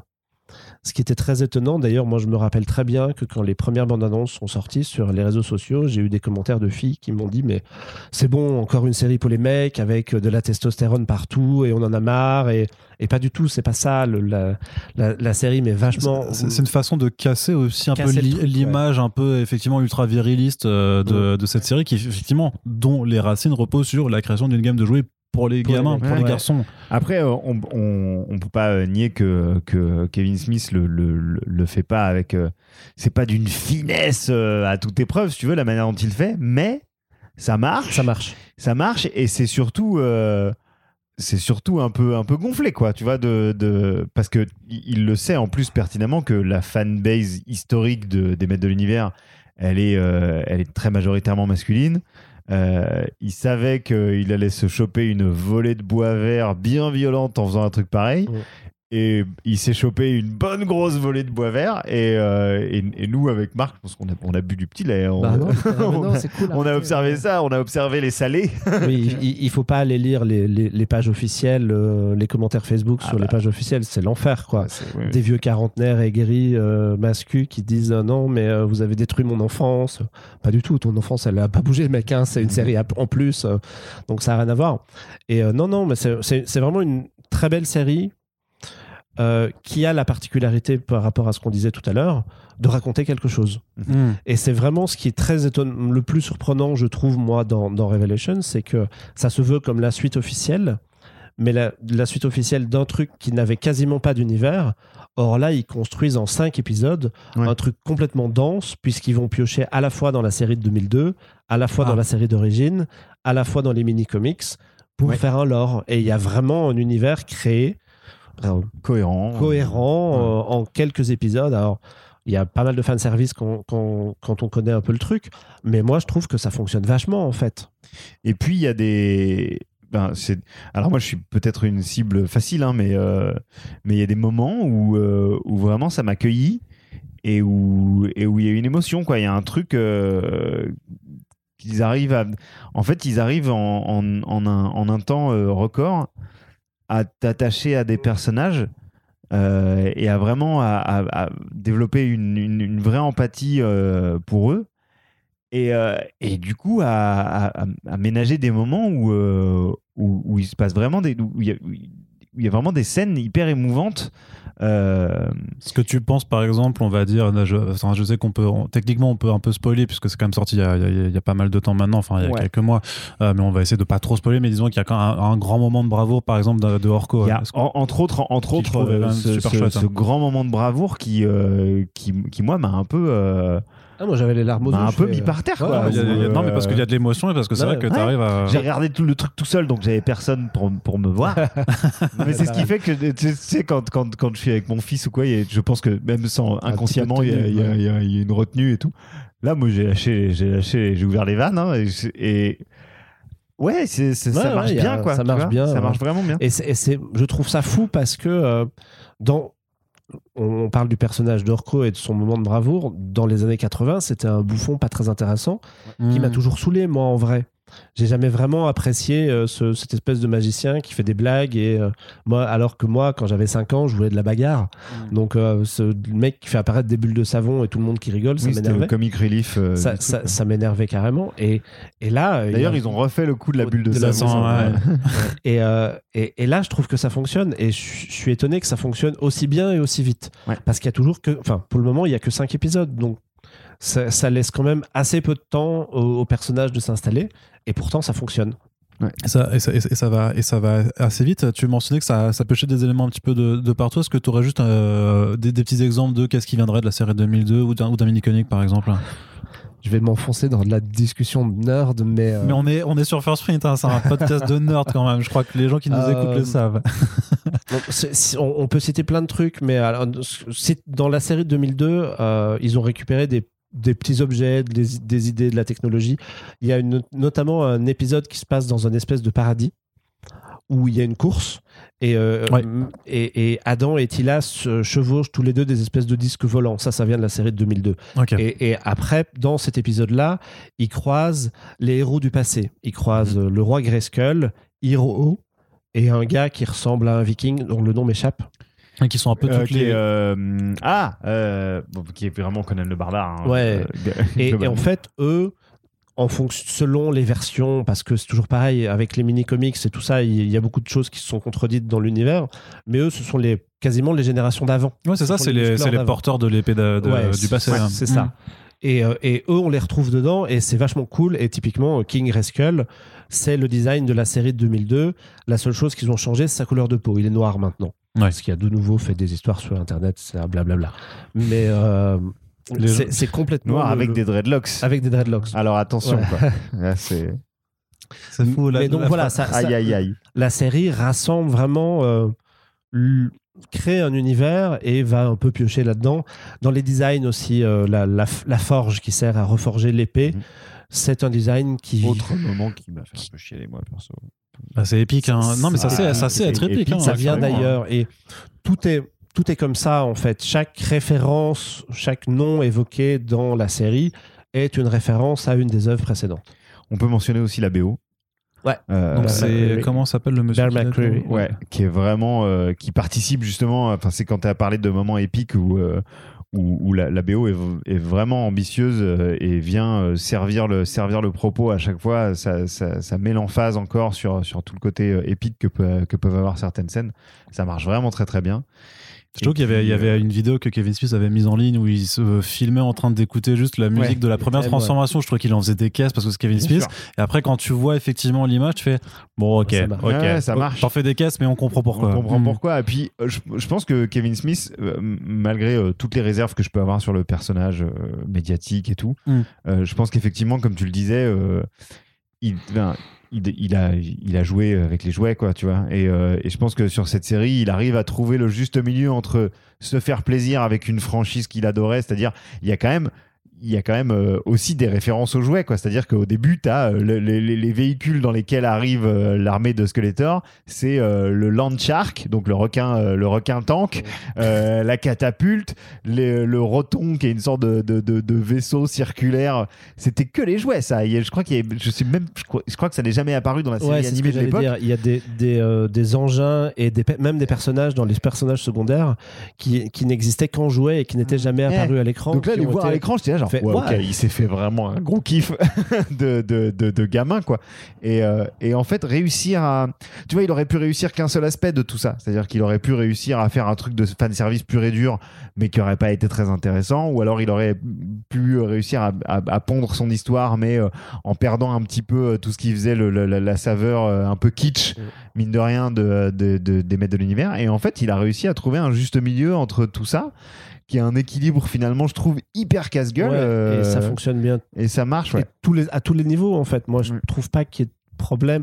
Le, le seul reproche Ah, que j'ai. l'animation est pas dingue. La- L'animation est pas dingue et quand tu prends les péripéties de chaque personnage, et- il y a un petit côté déjà vu parce que il va un petit peu dans la facilité. Le, le- quand euh, Tila descend dans ce qui est des espèces d'enfer Ouais. qu'elle euh, qu'elle elle est un peu, euh, Donc c'est un peu Sub- la- Subternia. Ouais, c'est un peu la grotte de Luke Skywalker dans, Mm, dans l'Empire ouais. contre-attaque. C'est des petites choses qu'on a un petit peu déjà vues, mais c'est pas très grave. Il y a vraiment une intelligence dans la manière d'avoir d'aborder le truc, Ouais. jusque dans euh, des détails, mais typiquement. euh, donc là, l'histoire, c'est qu'elle va chercher deux moitiés d'épée. Ouais. Les deux moitiés d'épée, ça a toujours été un truc dans l'univers de Musclor. Euh, notamment parce que dans le mini-comics, je crois, euh, il y avait deux, deux épées identiques ou deux moitiés d'épée. Mais dans les jouets aussi Et dans les jouets, c'est ce que j'allais, Ouais. c'est ce que j'allais dire. Moi, j'avais, j'avais une épée qui était bicolore. D'un côté, elle était jaune comme Musclor, et de l'autre côté, elle était, euh, elle était mauve comme celle de Skeletor. Et normalement, c'était quelque chose. Et le fait de récupérer ce, ce concept pour euh, pour le pousser et d'en faire un peu le, le cœur du récit, moi, je trouve que c'est des super idées. Ouais, y a- y a- Non, non, c'est il Y a, on peut, euh, on peut euh, effectivement critiquer l'aspect technique. Je pense qu'il n'y a, y a pas un budget, euh, il y a pas un budget de taré sur, la- ah, l'animation. ah, Bah, Alors je me permets de te couper, mais parce que justement, enfin moi quand j'avais vu le premier trailer, je disais, mais en fait, si ça a l'air, enfin c'est quand même plutôt bien, bien, bah, c'est toujours, pareil en fait. euh, On n'est jamais au niveau de, euh, de ce que font les cadors de l'animation euh, Bah là, japonais, ça- c'est sûr. Mais, que- euh, Non, mais même pas japonais. C'est-à-dire que euh, c'est et encore, hein, moi, je, je, je, je suis même capable de te dire que, que ce côté un peu euh, un peu old school de l'animation raid, euh, ça, ça, me- ça me ramène à la série d'origine. Donc, je vais, je vais, je vais te trouver que je vais te voir ça comme un comme une qualité. Mais c'est sûr que euh, je crois que récemment j'ai rematé rematé en français pour le regarder avec mon fils et, et quelques heures après je suis tombé sur le trailer de Arkane euh, Ouais. je me suis dit bon oui euh, clairement là il y a beaucoup beaucoup beaucoup de pognon euh, mis au service de, de, de, de l'animation et puis euh, les maîtres de l'univers c'est un truc plus budget Netflix où ils sont pas allés euh, all in mais c'est un moindre mal hein. c'est pas ça, ça te ça te gâche pas du tout l'expérience ni la narration ni quoi que ce soit donc donc euh, voilà Puis un, au- un autre point de détail aussi, c'est que le casting vocal en VO est incroyable sur euh, Ouais. Revelation. Parce qu'on a Ouais. Marc Hamill, quand même, qui vient doubler euh, Skeletor, Ske- ouais, Skeletor. Sarah Michel Gellar en Tila. Ouais, qui fait un bon taf, hein, je Ouais. trouve. euh, D'ailleurs, Antilla. euh, Il y a Lina Ouais, aussi euh, qui joue euh, Evelyn. qui joue Evelyn euh, et Kevin Conroy, notre Batman euh, de cœur euh, de la série euh, Bruce T. Medini qui joue Merman. Euh, Il y a, euh, Ouais, et puis, il y a, euh, il y a après- Seth Rogen. Enfin, bref, Ouais, Jason Mewes aussi. Enfin, Mm. Un Smith monde, est allé chercher un peu ses, ses copains, mais ça a été là aussi, ça a été fait. Mais dans toutes les qualités qu'on énumère de ce truc-là, on peut. Tu, tu parlais de l'avoir revu en français. On peut parler de la trad parce qu'ils Ouais. ont fait un gros boulot pour euh, oui, reprendre les noms d'origine, Mm. parce que tous les noms, tout avait été traduit dans les années 80, et du coup, parfois en dépit du bon sens. oui, par- parfois en début du bon sens, mais du coup, tout a été repris à l'identique. Ouais. Même de là à galérer un peu parce que finalement, euh, le château des ombres, euh, tu vois. pff, tu perds la notion de Grayskull et du, pers- du, Et du crâne, en personnage, fait, du- aussi, du, tu- roi qui, ouais. qui est rattaché au truc et tout. Donc... Ils ont pas fait cet effort dans la série, euh, dans la version française de l'autre série. Ah, j'ai pas, j'ai pas tenté ça. C'est hein. Grayskull. C'est Grey School. bon, on va en parler. On va en parler, pense. ouais. Mais, Mais, non, voilà, on a vu que 5 épisodes. Et, et qu'il y, a- y un On- sentiment aussi, de- parce que c'est Joe qui, a qui parlait de, de Star Wars ou de l'Empire contre ou toi de, de l'Empire contre-attaque, mais il y a un vrai sentiment d'Empire contre-attaque aussi, avec euh, même cette première Ah ouais. partie, vu la conclusion, La puisque conclusion, ouais. Bah, on a grosso modo un, un méchant qui gagne, quoi, en fait. euh, Ah bah, parce c'est que lui- c'est lui le maître de l'univers là à la fin. C'est hein, ça, euh, c'est euh, c'est que non seulement en plus tu crois à un moment à la bon alors on sait que euh, vu le poster qui a été révélé où on enregistre ce podcast en fait la, la, la partie 2 a été annoncée donc pour le 23 novembre 2021 Ouais. Euh, et on voit donc ce gigantesque Skeletor qui a pris l'épée de pouvoir et qui donc de- finit vraiment en disant je suis le master of the universe Ouais. mais on voit Musclor en face machin alors que dans, dans l'épisode en question a priori on, on te relaisse penser pour la deuxième fois quand même en 5 épisodes que, que Adam c'est fini quoi il va, Oui, mais il va vraiment disparaître je vais Mais- faire le nerd. Euh, D'ailleurs, tu sais très bien de quoi je vais parler, mais, euh, Je pense, ouais, mais vas-y. l'apparence euh, de He-Man sur cette Sur affiche, cette affiche. c'est celle de Savage He-Man. Donc il n'a pas ouais. de- on voit bien qu'il tient une hache et pas le pas l'épée de pouvoir. Ouais, bah il peut pas l'avoir, Euh, l'épée de pouvoir, ouais. il est en il est en slop et il a pas d'armure. Il a les cheveux bien longs et on dirait un peu un Raon. un raon Ouais, quoi, ça, un ouais. raon bodybuildé. Mais- qui vas-y. Bah, ça, ça renvoie au premier mini-comics, puisque le premier mini-comic euh, paru et qui était fourni, je crois, avec la première figurine de Musclor, c'est un homme des cavernes qui sort de sa caverne pour se rendre à la ville et qui, réc- qui récupère une hache que lui confie la sorcière et Ouais. il se démerde avec ça. L'histoire est d'ailleurs pas très bien. Mais du coup, c'est une vraie référence. Encore pareil, Smith est allé rechercher un truc et on peut théoriser sur le fait que il va vraiment à l'extrême origine de son personnage Ouais. pour peut-être essayer encore de je sais pas s'ils vont le ramener à la vie ou pas mais tu vois il y a cette idée de aller à la base de la base pour ramener Musclor une nouvelle fois Ce niveau de nordisation, je Ah bah oui, ça, mais ça, c'est du kiff. Non, mais c'est trop, trop kiffant, c'est ultra kiffant. On voit euh, Venom dans l'œil de Spider-Man. C'est- on en est à ce niveau-là. Non, c'est c'est- trop bien. Donc, ouais, vous avez des, des grosses attentes, j'imagine, quand même, pour, euh, pour cette Bah, il, nous a reprise, quand même, euh, il nous a quand même laissé sur un cliffhanger assez, euh, vénère. assez vénère. Euh, moi, j'ai bien envie de voir. En fait, c'est surtout que maintenant qu'on sait qu'il a, il a pris euh, des grosses libertés sur cette première moitié et qu'il est allé vraiment à l'encontre de ce à quoi on pouvait s'attendre au vu même de la bande-annonce. Euh, la question, c'est est-ce qu'il va réussir à reproduire l'exploit sur, sur la deuxième moitié en, en contournant nos attentes une fois de plus? Parce que là, on part avec l'idée que Musclor est mort, Skeletor est devenu tout puissant. Euh, et euh, et les- il reste pas beaucoup de héros qui et il sont reste tous pas beaucoup de héros ouais. parce que soit ils sont vieillissants, soit ils se sont sacrifiés. Donc, euh, donc on a, on, on- T'imagines si c'est une troupe de rebelles qui doit infiltrer le château et, détruire, et le- et le détruire de détruire de l'intérieur ce non, mais ce que je veux dire, c'est que là, on peut partir facilement sur une théorie assez, euh, assez bateau.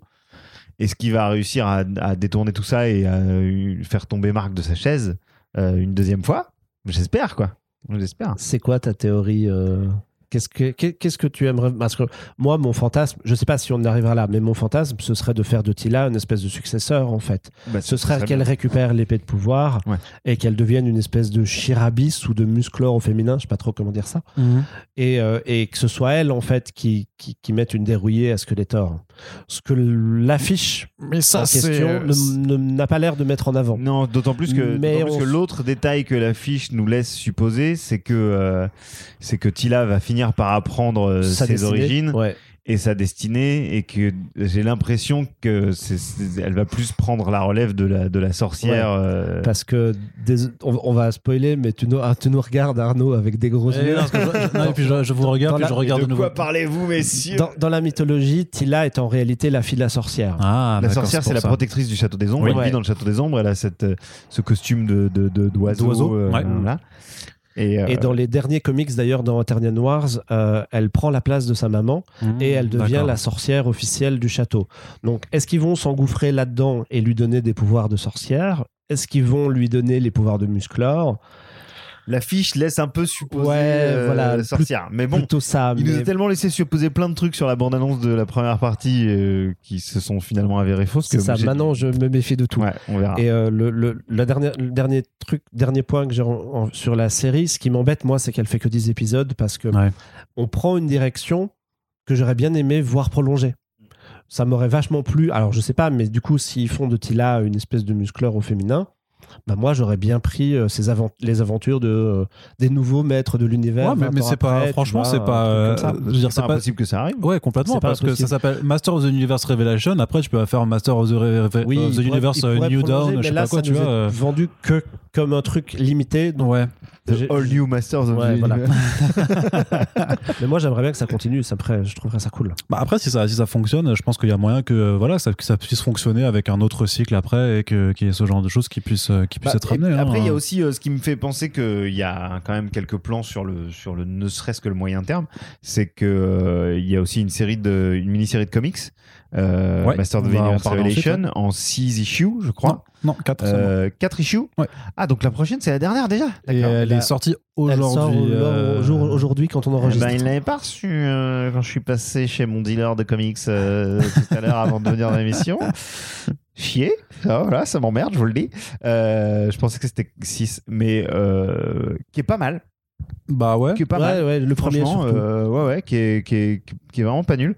Euh, et, euh, et je me demande si, euh, si là aussi, il n'y a pas euh, en fait une petite, une petite trempette des doigts de pied pour voir si l'eau est bonne et, euh, et, et éventuellement euh, publier euh, d'autres spin-offs, d'autres, euh, d'autres séries à l'avenir. D'autant que chez Dark Horse, ils sont, ils sont quand même connus pour. euh, pour euh, s'engouffrer pas mal dans ce genre de dans ce genre de publication euh, Ouais. franchisé mais de qualité. Je pense à Alien, je pense à, à, à- je pense que Alien là, mais bon. Bah, ils avaient Predator aussi, mais justement, le fait est que, en plus, on leur a volé, enfin, ils ont, ils Ouais. ont, ils ont perdu toutes, les- toutes leurs licences, euh, grosses licences pop culture ces dernières années. Donc, si Masters of the Universe peut fonctionner, j'imagine que Je oui, il y a un intérêt. Il y a un intérêt. Mm. Donc donc à voir, mais je, je, je pense, j'espère que que le- tout ne s'arrêtera pas avec la fin de, de cette de cette deuxième partie. ouais. Et donc justement, c'est cette mini-série de comics, donc euh, quasiment achevée et qui euh, d'ailleurs sortira en VF chez, euh, chez Panini. C'est Panini qui a récupéré les, Ouais. les, les droits là-dessus. Donc qui vraiment en fait est euh, à la fois une sorte de, de préquel un peu à la série d'animation, mais qui va en fait beaucoup plus loin dans le passé pour vraiment aussi apporter énormément de lore et de et de et un passé en fait à, à des personnages qui n'en avaient pas forcément et à, revenir sur des éléments de, con- de continuité euh, qui n'existaient peut-être même pas. Ouais, ça veut, en tout cas, le- le- le- il y a, un- il y a un- une deuxième issue que j'ai trouvé un peu, euh, un peu le cul entre deux chaises où on nous racontait des origines de Skeletor, mais où en fait, a priori, c'est du baratin, enfin, on sait pas trop. Mais en revanche, l'issue 3, euh, qui Sur se concentre euh, sur le personnage d'Evelyn, je l'ai trouvé vraiment, vraiment bien, enfin, c'est-à-dire assez attendu sur, sur ce que ça te raconte, mais pas. assez satisfaisante en tout cas pour ma part. Evelyne, c'est vraiment un personnage que j'adore euh, et que j'ai et que j'ai toujours euh, trouvé. euh, enfin, pas toujours, parce que quand j'étais petit, je m'en foutais, mais, euh, mais maintenant que je suis adulte et que je peux mener une réflexion sur le genre, euh, bah, ça, m'emmerde un peu euh, ce, côté euh, éternel fangirl de, Skeletor euh, d'Evelyn. Et, moi, tant qu'on peut essayer de, développer ce perso et de lui apporter un petit peu de, de, saveur et de, de densité supplémentaire, plus je suis content. Ce que fait cette troisième issue, je trouve. Euh, en tout cas, se lance un petit peu sur ce chemin-là. Et, euh, et du coup, j'ai trouvé que c'était une lecture assez satisfaisante et pas pas ignoble visuellement en plus, Euh, ce qui aurait ce qui aurait pu être ce qui est ce qui est souvent un peu la scorie de ce genre de De comics dérivés, ouais, dérivés, ouais, ouais. fait un petit peu à la va-vite où tu es là genre waouh vous êtes pas trop cassé le cul en termes de visuel et là non il y a plutôt graphiquement c'est assez c'est assez agréable c'est simple c'est classique mais c'est quand même très efficace du coup euh, j'espère qu'on aura un petit peu plus de tout ça quoi. Carrément. Euh, Le, tu parlais du deuxième, on peut, on, on peut dire rapidement que c'est Oui. sur les, donc les origines de Skeletor. Il y a deux origines à Skeletor dans l'univers de Musclor. Ouais. Ouais. Il y a le fait qu'ils viennent d'une autre dimension ou d'une autre planète, et c'est ce que la BD amène là, Ouais. où on voit des cases très bizarres, où on se retrouve dans un monde où tout le monde a des têtes de squelettes, en fait. Le, le- C'est son, genre son monde d'origine un peu. et, euh, Ouais. Et euh, j'ai vu ça et j'ai fait tiens, c'est étonnant de partir dans cette direction-là. Mais effectivement, on ne sait pas trop quand c'est lui qui raconte l'histoire et on ne sait pas trop s'il baratine ou pas. Ouais. Et euh, dans l'autre euh, partie de la mythologie, notamment dans la série de 2002 et c'est repris dans la série CG, c'est le frère du roi. c'est l'oncle de Musclor. c'est l'oncle de Musclor. Il s'appelle Keldor au, dé- au départ. Et dans la série de 2002, il a été défiguré. Il, il devient un squelette et du coup, il prend le nom de Skeletor. Voilà. D'accord, donc à, à voir euh, lesquels seront conservés. euh. Ouais. Mm. Mais Ça, c'est ça, c'est ce qui se passe effectivement dans l'autre euh, série actuelle euh, où ils ont repris cette, euh, cette trame scénaristique là. Ouais, bah du coup, on peut passer euh, à l'autre série d'animation. Yes. Donc, euh, Que de contenu des maîtres de l'univers en ce moment. ouais, et, et Ah, ça, clairement. faut savoir que techniquement, officiellement, d'ailleurs, le, le film, le film live action de Sony Pictures euh, avec Noah Centineo dans le rôle. Alors, je crois que Noah est plus euh, Lui, il a rattaché ouais, au mais le projet. est toujours Mais le- voilà, le, le projet est officiellement, il a juste été Oui, oui. repoussé. Il a plus de réalisateurs, euh, il y a eu 45 000 scénaristes, il a Bah, plus d'acteurs, mais bon. Il est en développement hell quoi. C'est ça, voilà, c'est ça. Il est clairement dans, dans un enfer de développement. Mais donc, on a cette autre série qui, Ouais. À l'inverse, justement, parce que ah, avant juste, en fait, avant de passer, je vais revenir sur un truc. Euh, sur sur l'argumentaire de ouais, vous nous avez vendu, vous nous avez vendu une série euh, sur Musclor, mais en fait, cette île-là, l'héroïne principale, en plus, elle a une coupe un peu à la garçonne, donc blablabla, euh, SJW, gauchiste, mes couilles, tout ça. La série s'appelle Master of the Universe Revelation. En fait, ça a jamais été une série He-Man and the Master of the Universe, Ouais. donc il y a quand même un- un- une défense là-dessus. Par contre, sur l'autre série, on est vraiment sur He-Man and the Master of the Universe, donc techniquement, Ouais, mais comme ça On te dit le sujet, d'un autre ça, côté, euh, c'est c'est là aussi. euh. Alors moi, je je vais commencer tout de suite en disant que je trouve ça super. Ok. Honnêtement, je, retiens, je rejoins Joe carrément, j'ai vachement kiffé. Ah mais mais grave. Donc vous êtes dans un podcast de la de, de, de, de- de l'amour. de l'amour, de com- l'amour. com- complètement. Non mais Parce que très, super. très différent. Très différent. hein. Ouais. Donc c'est en CG, c'est pas en animation Ouais. euh, 2D. euh, c'est tourné vers un public beaucoup plus, euh, beaucoup jeune, plus jeune. Ouais, ouais. Euh, et tu Ouais. me disais, enfin, que c'est aussi une forme de reboot en fait total de Ah, la licence. euh, reboot, ouais. On C'est présente cet euh, univers. adapté, adapté aux gamins qui regardent Gormity, euh, les euh, les bah, bah, ah pardon, c'est parce que j'ai un fils. Ouais. les séries animées pour Tu rentres dans un euh, territoire pour, que je ne euh, connais pour pas, là. enfants sur Netflix et tout euh, en, en CG euh, avec des groupes de des groupes d'enfants, donc des groupes de jeunes personnages euh, qui affrontent des menaces euh, d'adultes et qui sont euh, et qui font qui créent une team quoi, tu vois. Donc en fait, c'est vraiment un- Même, une série Troll- de team. même Trollhunters pour parler d'un Ouais, truc aussi, un c'est un petit peu dans Ouais. l'esprit, ouais. Ouais, ouais, c'est un peu dans l'esprit. Et c'est hyper bien, en fait. C'est hyper bien. Et alors là, il y a limite encore plus matière à gueuler quand t'es quand t'es fan de, de, de, de la série d'origine parce que ça prend cette distance mais alors très très fort Euh, pas dans le hum, pas dans l'audace de, euh, de, de changer euh, des personnages de sexe quoique quoique Quoique. Ramman devenu qui, euh, qui ouais. dans le qui dans le, la ligne de jouet est clairement le personnage le plus euh, c'est une sorte de gros bibin d'homme qui, qui, qui- dont le dont le, le, gimmick du jouet c'était que ses jambes étaient montées sur ressort donc c'était un gros bonhomme qui tapait dans des murs avec sa tête bah là dans cette série là ça devient une, Une fille. une jeune Ouais. fille Euh, mais c'est surtout que c'est c'est en termes d'ambiance, en termes de visuel, euh, de, vraiment de direction artistique, euh, on est dans on est dans un truc qui n'a plus rien à voir du tout. Ou enfin, en tout cas, certains codes sont, sont respectés pour qu'on s'y retrouve, mais c'est mais c'est c'est vraiment un, un- une, une refonte complète de, de l'univers visuel et de et de l'histoire. Et moi, je trouve que ça marche hyper bien. Ouais, ça marche super bien. Pour, Alors ça, pour- c'est- Est-ce que les- est-ce que l'histoire dans les grandes lignes pouvait un peu me la Bah, L'histoire dans les grandes lignes, c'est toujours un peu la même chose, évidemment. Sauf que là, euh, on est sur de l'origine story pure. Donc, tous les personnages ne, Ne se connaissent pas. ne se connaissent pas. Ils vont se retrouver pour, pour différentes raisons. Et puis Euh, Adam en fait, pas, euh, ouais, ouais. voilà, Adam a plus ou moins perdu la mémoire et euh, ne sait pas trop comment est-ce qu'il a atterri au fin fond de la Cambrousse et il va découvrir que effectivement il est le, le, le fils du roi et récupérer l'épée et se transformer en musclor. La différence ici, c'est que à un moment donné, ils vont dans le château, il s'est déjà transformé, mais le, le pouvoir en question, le pouvoir du fameux pouvoir du crâne ancestral, il va décider de le partager avec ses copains. Et donc, les autres protagonistes se transforment. Et moi, je trouve l'idée très bien, Ouais. de base.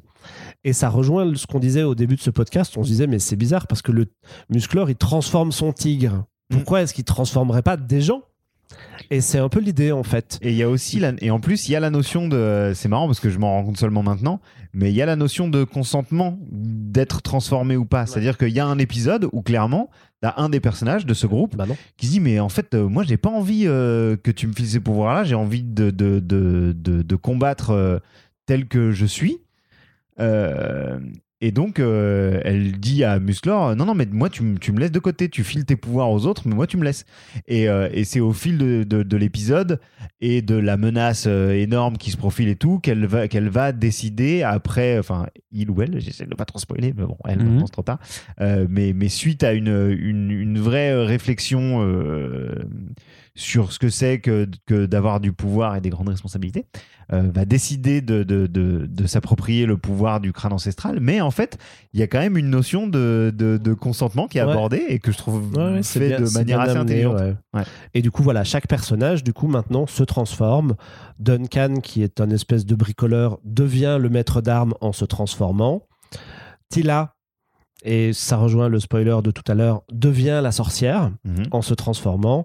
Et euh, Ramman, Ramman, ouais. ouais, qui est une jeune fille maintenant, devient ce personnage un peu casse-cou. Et même le, le tigre, qui a davantage une, plus une vraie personnalité et qui a mis un peu sur le pied d'égalité des autres, des autres personnages. Ouais. Qui n'est pas le tigre couard, euh, Couard, de voilà, la- ils ont- qui déjà de base est un peu le chef de son village de tigres verts. ils ont- euh, Ils ont tweaké deux trois trucs. Orko maintenant c'est un robot qui se prend pour un sorcier. C'est pas juste un, lutin avec des pouvoirs. Et euh, il, garde aussi la notion de Skeletor qui est le- le- le- l'oncle de Musclor, le frère du roi, puisque c'est lui en fait qui a qui a enlevé le gamin quand il était bébé parce qu'il voulait le pouvoir du château. Et, et ils se sont partagés le pouvoir l'un et l'autre en fait. Adam décide de prendre l'épée et de prendre le pouvoir du bien, entre guillemets. Et euh, Skeletor récupère une espèce de sceptre et prend le pouvoir du mal et il devient une espèce de sorcier. Et ils vont prolonger le délire au fur et à mesure de la série, mhm. puisque hum, de son côté, Skeletor va monter une équipe de méchants avec différents personnages qu'il va croiser, qui vont, à la fin de la saison, finir par se transformer eux-mêmes. Et donc, tout le monde se transforme dans ce truc-là, c'est génial. Moi, Ouais, j'aime- franchement, c'est hyper. Et puis en plus, c'est drôle. Enfin, il y a. il y C'est a- Power Rangers quand même, du coup. Ouais, il y a un Bah, côté un je peu. pense qu'il y a une influence, ouais, bien sûr. Ouais, il y a un côté un peu Power Rangers. Et puis, il y a, y a contrairement à la série euh, de Kevin Smith, qui est, euh, qui est quand même, mine de rien, assez euh, sérieuse business, euh, là, c'est très drôle. Enfin, c'est très enlevé, c'est très léger. Euh, Il y a des jeux de mots dans tous les sens, certains plus heureux que d'autres. Euh, comme tout, quand Comme on tout joue avec les mots. jeux de mots, bah, parfois on se plante. Mais, euh, mais c'est c'est- c'est vraiment drôle, c'est vraiment léger. Euh, je trouve les personnages assez attachants. Et je, je, je pense, euh, j'ai pas de. À part, à part ceux de mon fils, donc c'est ce serait un petit peu de parti pris que de citer son avis. Mais Oui, mais il est quand même co il a été co-animateur de Pop Life. C'est vrai. C'est vrai, euh, maintenant, il a une vraie hein. expertise. C'est une star d'Internet. C'est une vraie, Ernest. il a une expertise. Non, mais lui, il a, il a, il a kiffé. On a regardé les deux, on a regardé Révélation et ça. Euh, clairement, il a beaucoup plus pris son pied devant celle-là, ce qui me laisse à penser que la série orientée jeune public atteint euh, son objectif. Ouais. Euh, et et moi-même, qui suis, qui suis potentiellement client de ce genre de, de programme, même si je suis pas forcément la cible, ça a bien bien marché. Et je pense que euh, il y a des. Alors évidemment, euh, le fait que ça s'appelle He-Man and the Masters of the Universe fait que je suis plus attentif que si c'était un univers que je connais pas du tout. Mais je me laisse quand même la possibilité de penser que si j'étais tombé là-dessus parce que j'avais juste vu mon fils devant, J'aurais dit, ouais, c'est cool ce qu'ils regardent là, j'aime bien, je trouve ça pas mal. Je sais pas si j'aurais suivi, mais j'aurais trouvé ça chouette. Euh, et ouais, en termes de rythme, en termes de. Même, le, Ouais, ouais, même le- c'est- les, certains partis pris visuels, je sais que les gens disent. Ah, La DA est quand même assez particulière, C'est euh. très particulier, mais j'aime bien, moi. Il y a un côté un peu euh, Disney époque Hercule, euh, avec, avec vraiment des Mhm. personnages avec des toutes petites jambes et des immenses épaules. J'aime bien, moi. Je trouve ça, je trouve ça, je trouve ça cool. Ça me, ça me, ça me va bien. Ouais, ouais, et puis même, il y a une, plutôt une belle écriture. hein. Moi, moi qui tente un peu ma chance dans, dans l'animation pour enfants, quand, quand tu as des trucs super-héroïques qui sortent, souvent, c'est pas c'est quand même pas très très bien écrit. Les séries jeunesse, ça, ça- ça rame un peu. Mm. Et non, là, euh, je trouve que le- les scénarios fonctionnent assez bien. C'est feuilletonnant, par contre, donc il faut vraiment les regarder dans l'ordre. Mm. C'est Pour une fois, euh, Ouais. que après euh, des décennies de- d'épisodes interchangeables, il faut vraiment les regarder dans l'ordre. Ouais. Il y a une vraie progression, il y a des belles idées. euh, ça c'est coloré. non moi, je, j'ai un pas d'enfant moi, mais j'ai un petit neveu qui va avoir bientôt 5 ans et j'ai vraiment hâte de lui montrer la série. Tu vois, dès que je, dès que j'ai l'occasion, je le colle devant. Je pense qu'il va kiffer. Et euh, par rapport à l'animation, parce que quand même, euh, il y a pas mal de séries d'animation de Netflix euh, des dernières années qui ont un peu été décriées par la qualité de leur animation. Moi, j'avais très peur de ça par rapport au CG, parce que après, de ce que je suis, parce que je les regarde pas forcément, les derniers trucs en animation euh, que j'avais vu de, de Netflix, c'était euh, les adaptations des Chevaliers du Zodiaque et euh, de Ah oui, non, c'est- Alors, tu c'est pas le bon que moi, exemple. j'ai même pas regardé ça. et de euh, Ghost in the Shell, pardon, voilà, c'est ça. Ah C'est- oui, non, donc, je- je- quand j'avais vu que c'était une série en CG de nouveau euh, de, de je me suis dit merde, ça va être le, le- le même niveau, ça, ça, ça risque d'être compliqué. hein. Non, non, c'est plutôt, euh, c'est plutôt pas mal. Alors, il y a des.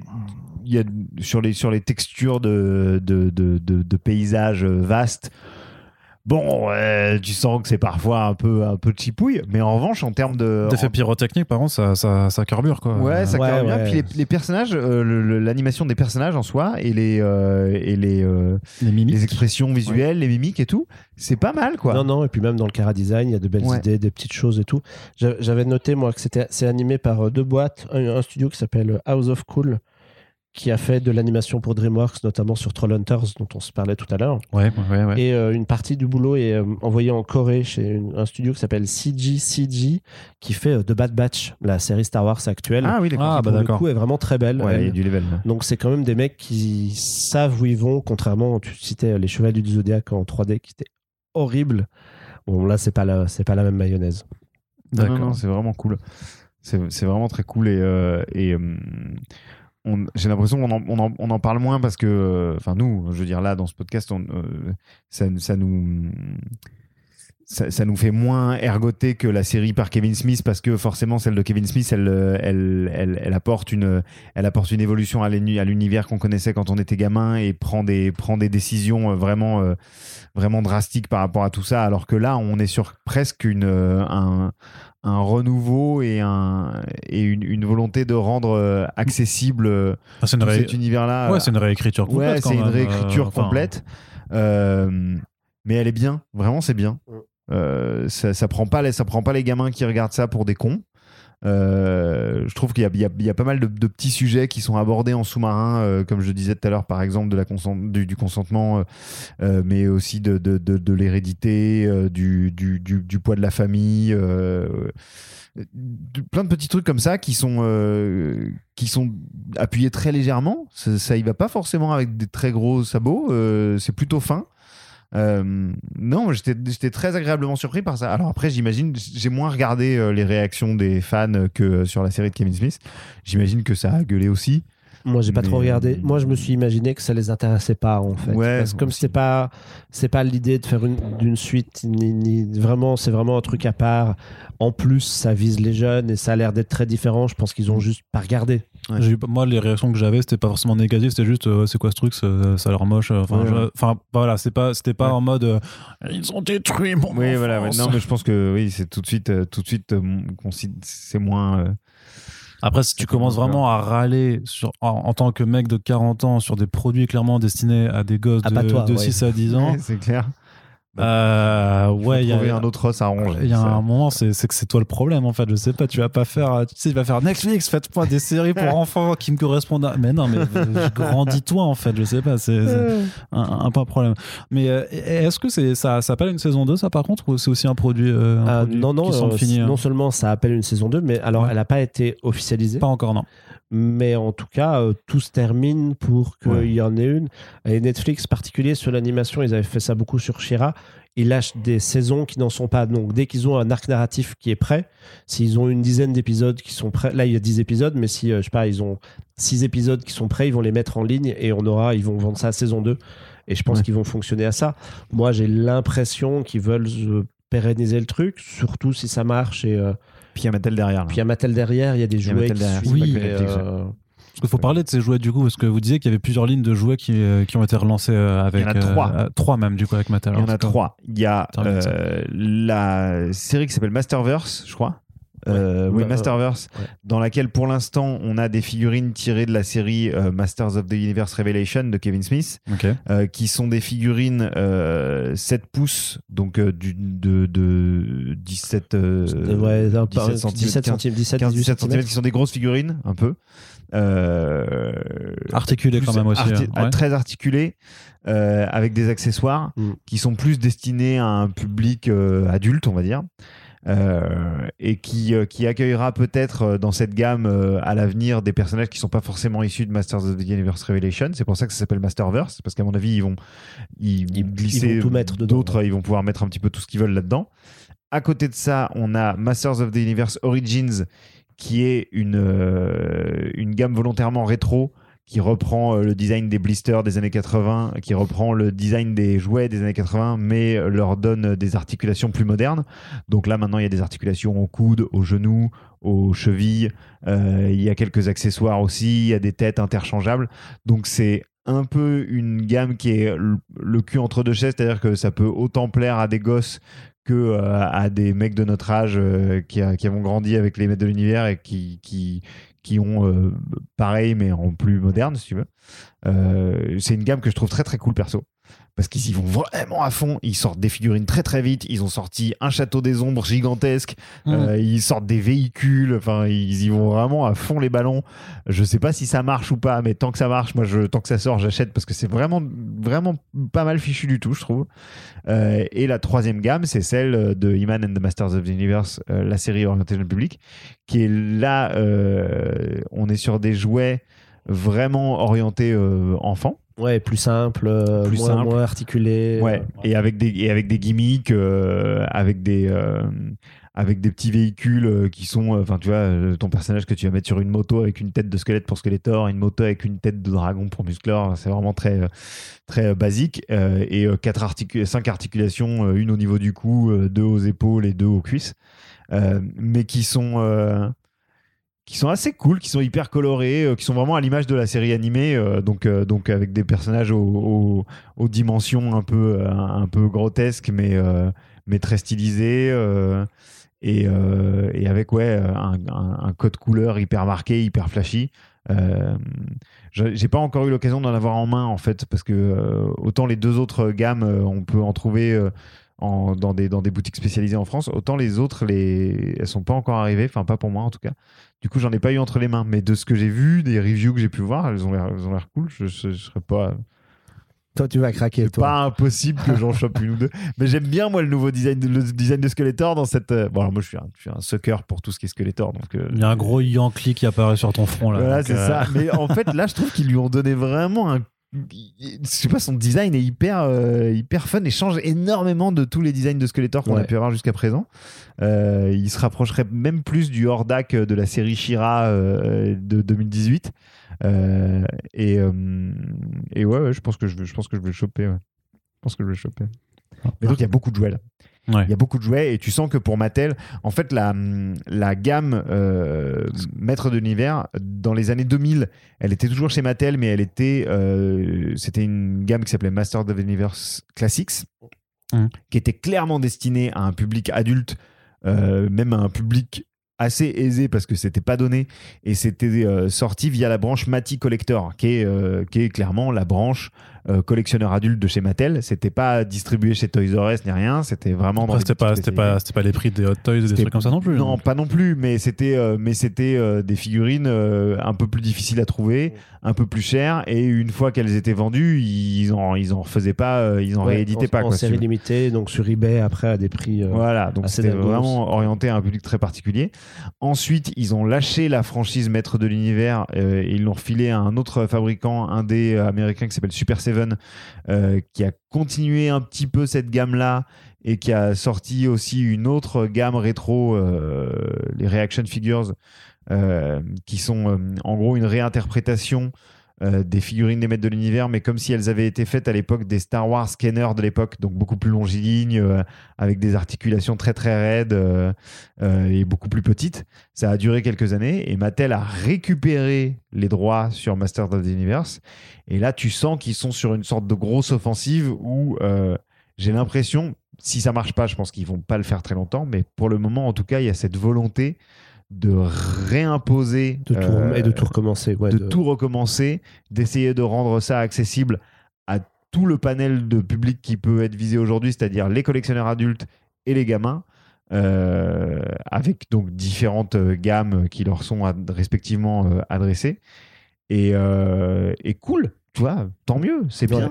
Franchement, Ouais, euh, c'est- bien. Ça, et puis pour, euh, pour nous adultes qui sommes euh, vraiment ab- abreuvés de, euh, de DC et Marvel depuis euh, maintenant euh, plus de 10 ans, je trouve ça cool que là on parte sur un délire complètement différent. Les maîtres de l'univers, c'est quand même, quand même complètement autre chose, quoi, tu vois, et ça, ça fait du bien dans les boutiques spécialisées, dans certains rayons, d'avoir autre chose que du super-héros et d'avoir des maîtres de l'univers.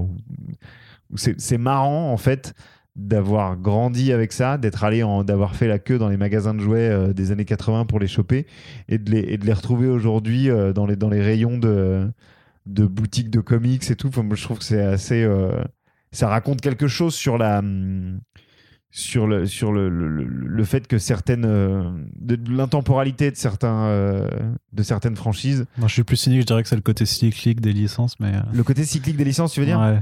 Oui, mais. Alors, je Enfin, suis- ou, ou des modes, parce que comme dit, on est, on, on est en train de finir, je crois, la, la- vague, la rétro-nostalgie des années 80 et on se dirige à bien des égards déjà. Enfin, on est déjà d'ailleurs dedans à certains aspects sur la rétro-nostalgie des années 90. tu Ouais, carrément. Et, et je me dis que c'est euh, voilà et l'année prochaine enfin dans 10 ans on sera dans les années 2000 Puis ça va être terrible quand en 2050 on sera en mode ouais les années 2010 tu vois Ah, mais cool. probablement, ça je suis, je suis, je suis assez d'accord avec toi, mais, euh, mais néanmoins, euh, les maîtres de l'univers, sur le papier, ça n'a pas forcément euh, la capacité euh, à, se renouveler que peuvent avoir euh, les, récits super-héroïques, par exemple, où c'est de toute façon toujours réadapté, tu as toujours des nouvelles versions, tu as toujours des reboots, tu as toujours, que ce soit surtout sur le, comic book papier, ou les relaunchs, euh, t'en as, un tous les deux ans avec un, un nouveau numéro 1 pour rendre tout ça accessible à un nouveau public.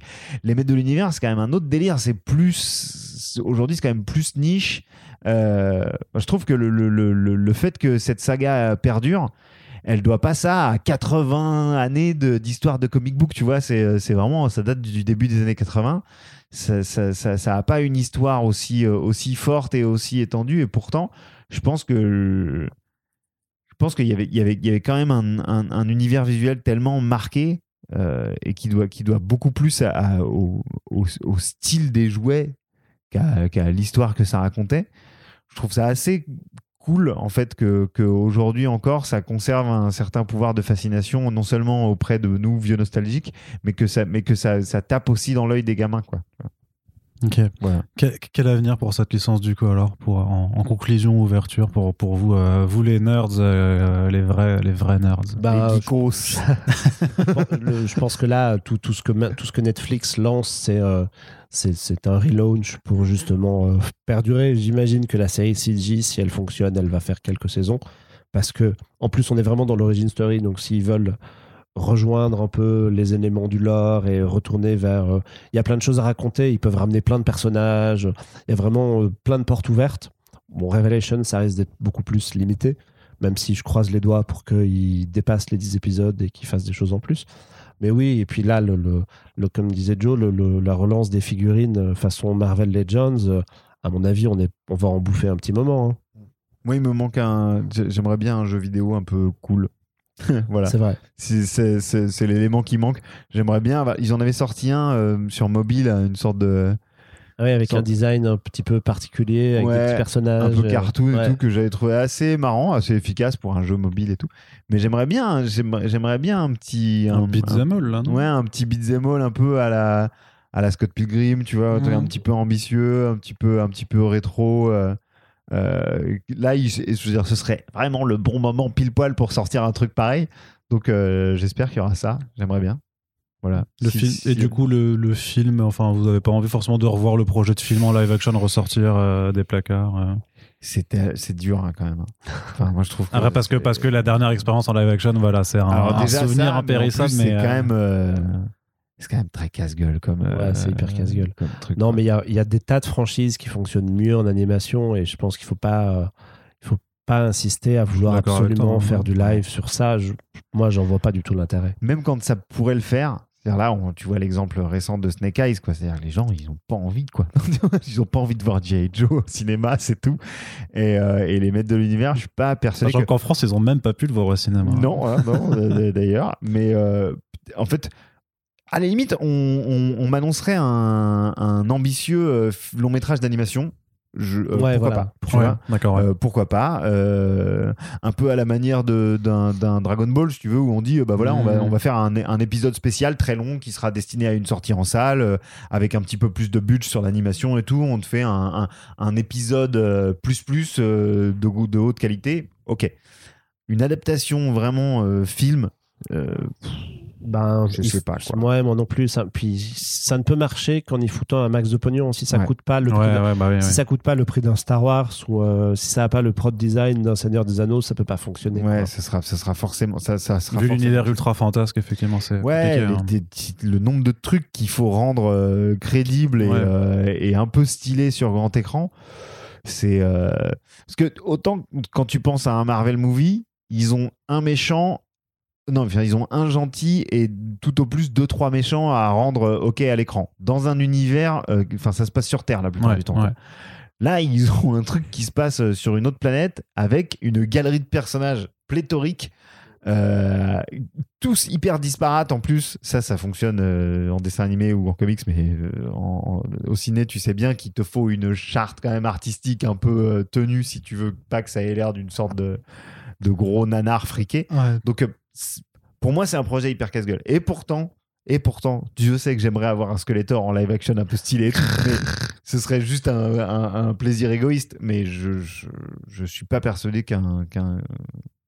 à moins d'un coup de génie, je vois pas comment ça pourrait euh, être, donner quelque chose de satisfaisant. quoi. Ok, très bien. Bah écoutez, euh, bah, on espère en tout cas que la séance continuera de vous faire kiffer avec. euh, bah, on, on se donnera. euh, enfin, le rendez-vous est donné à partir du 23 novembre Yes. pour euh, la, la, la, la suite et peut-être euh, pas conclusion de, de Master of the Universe Revelation. Donc les deux séries d'animation qu'on a abordées en- sont disponibles sur Netflix. Il y a les comics, donc quatre numéros parus chez Dark Horse et la version française doit arriver en fin d'année chez Panini Comics.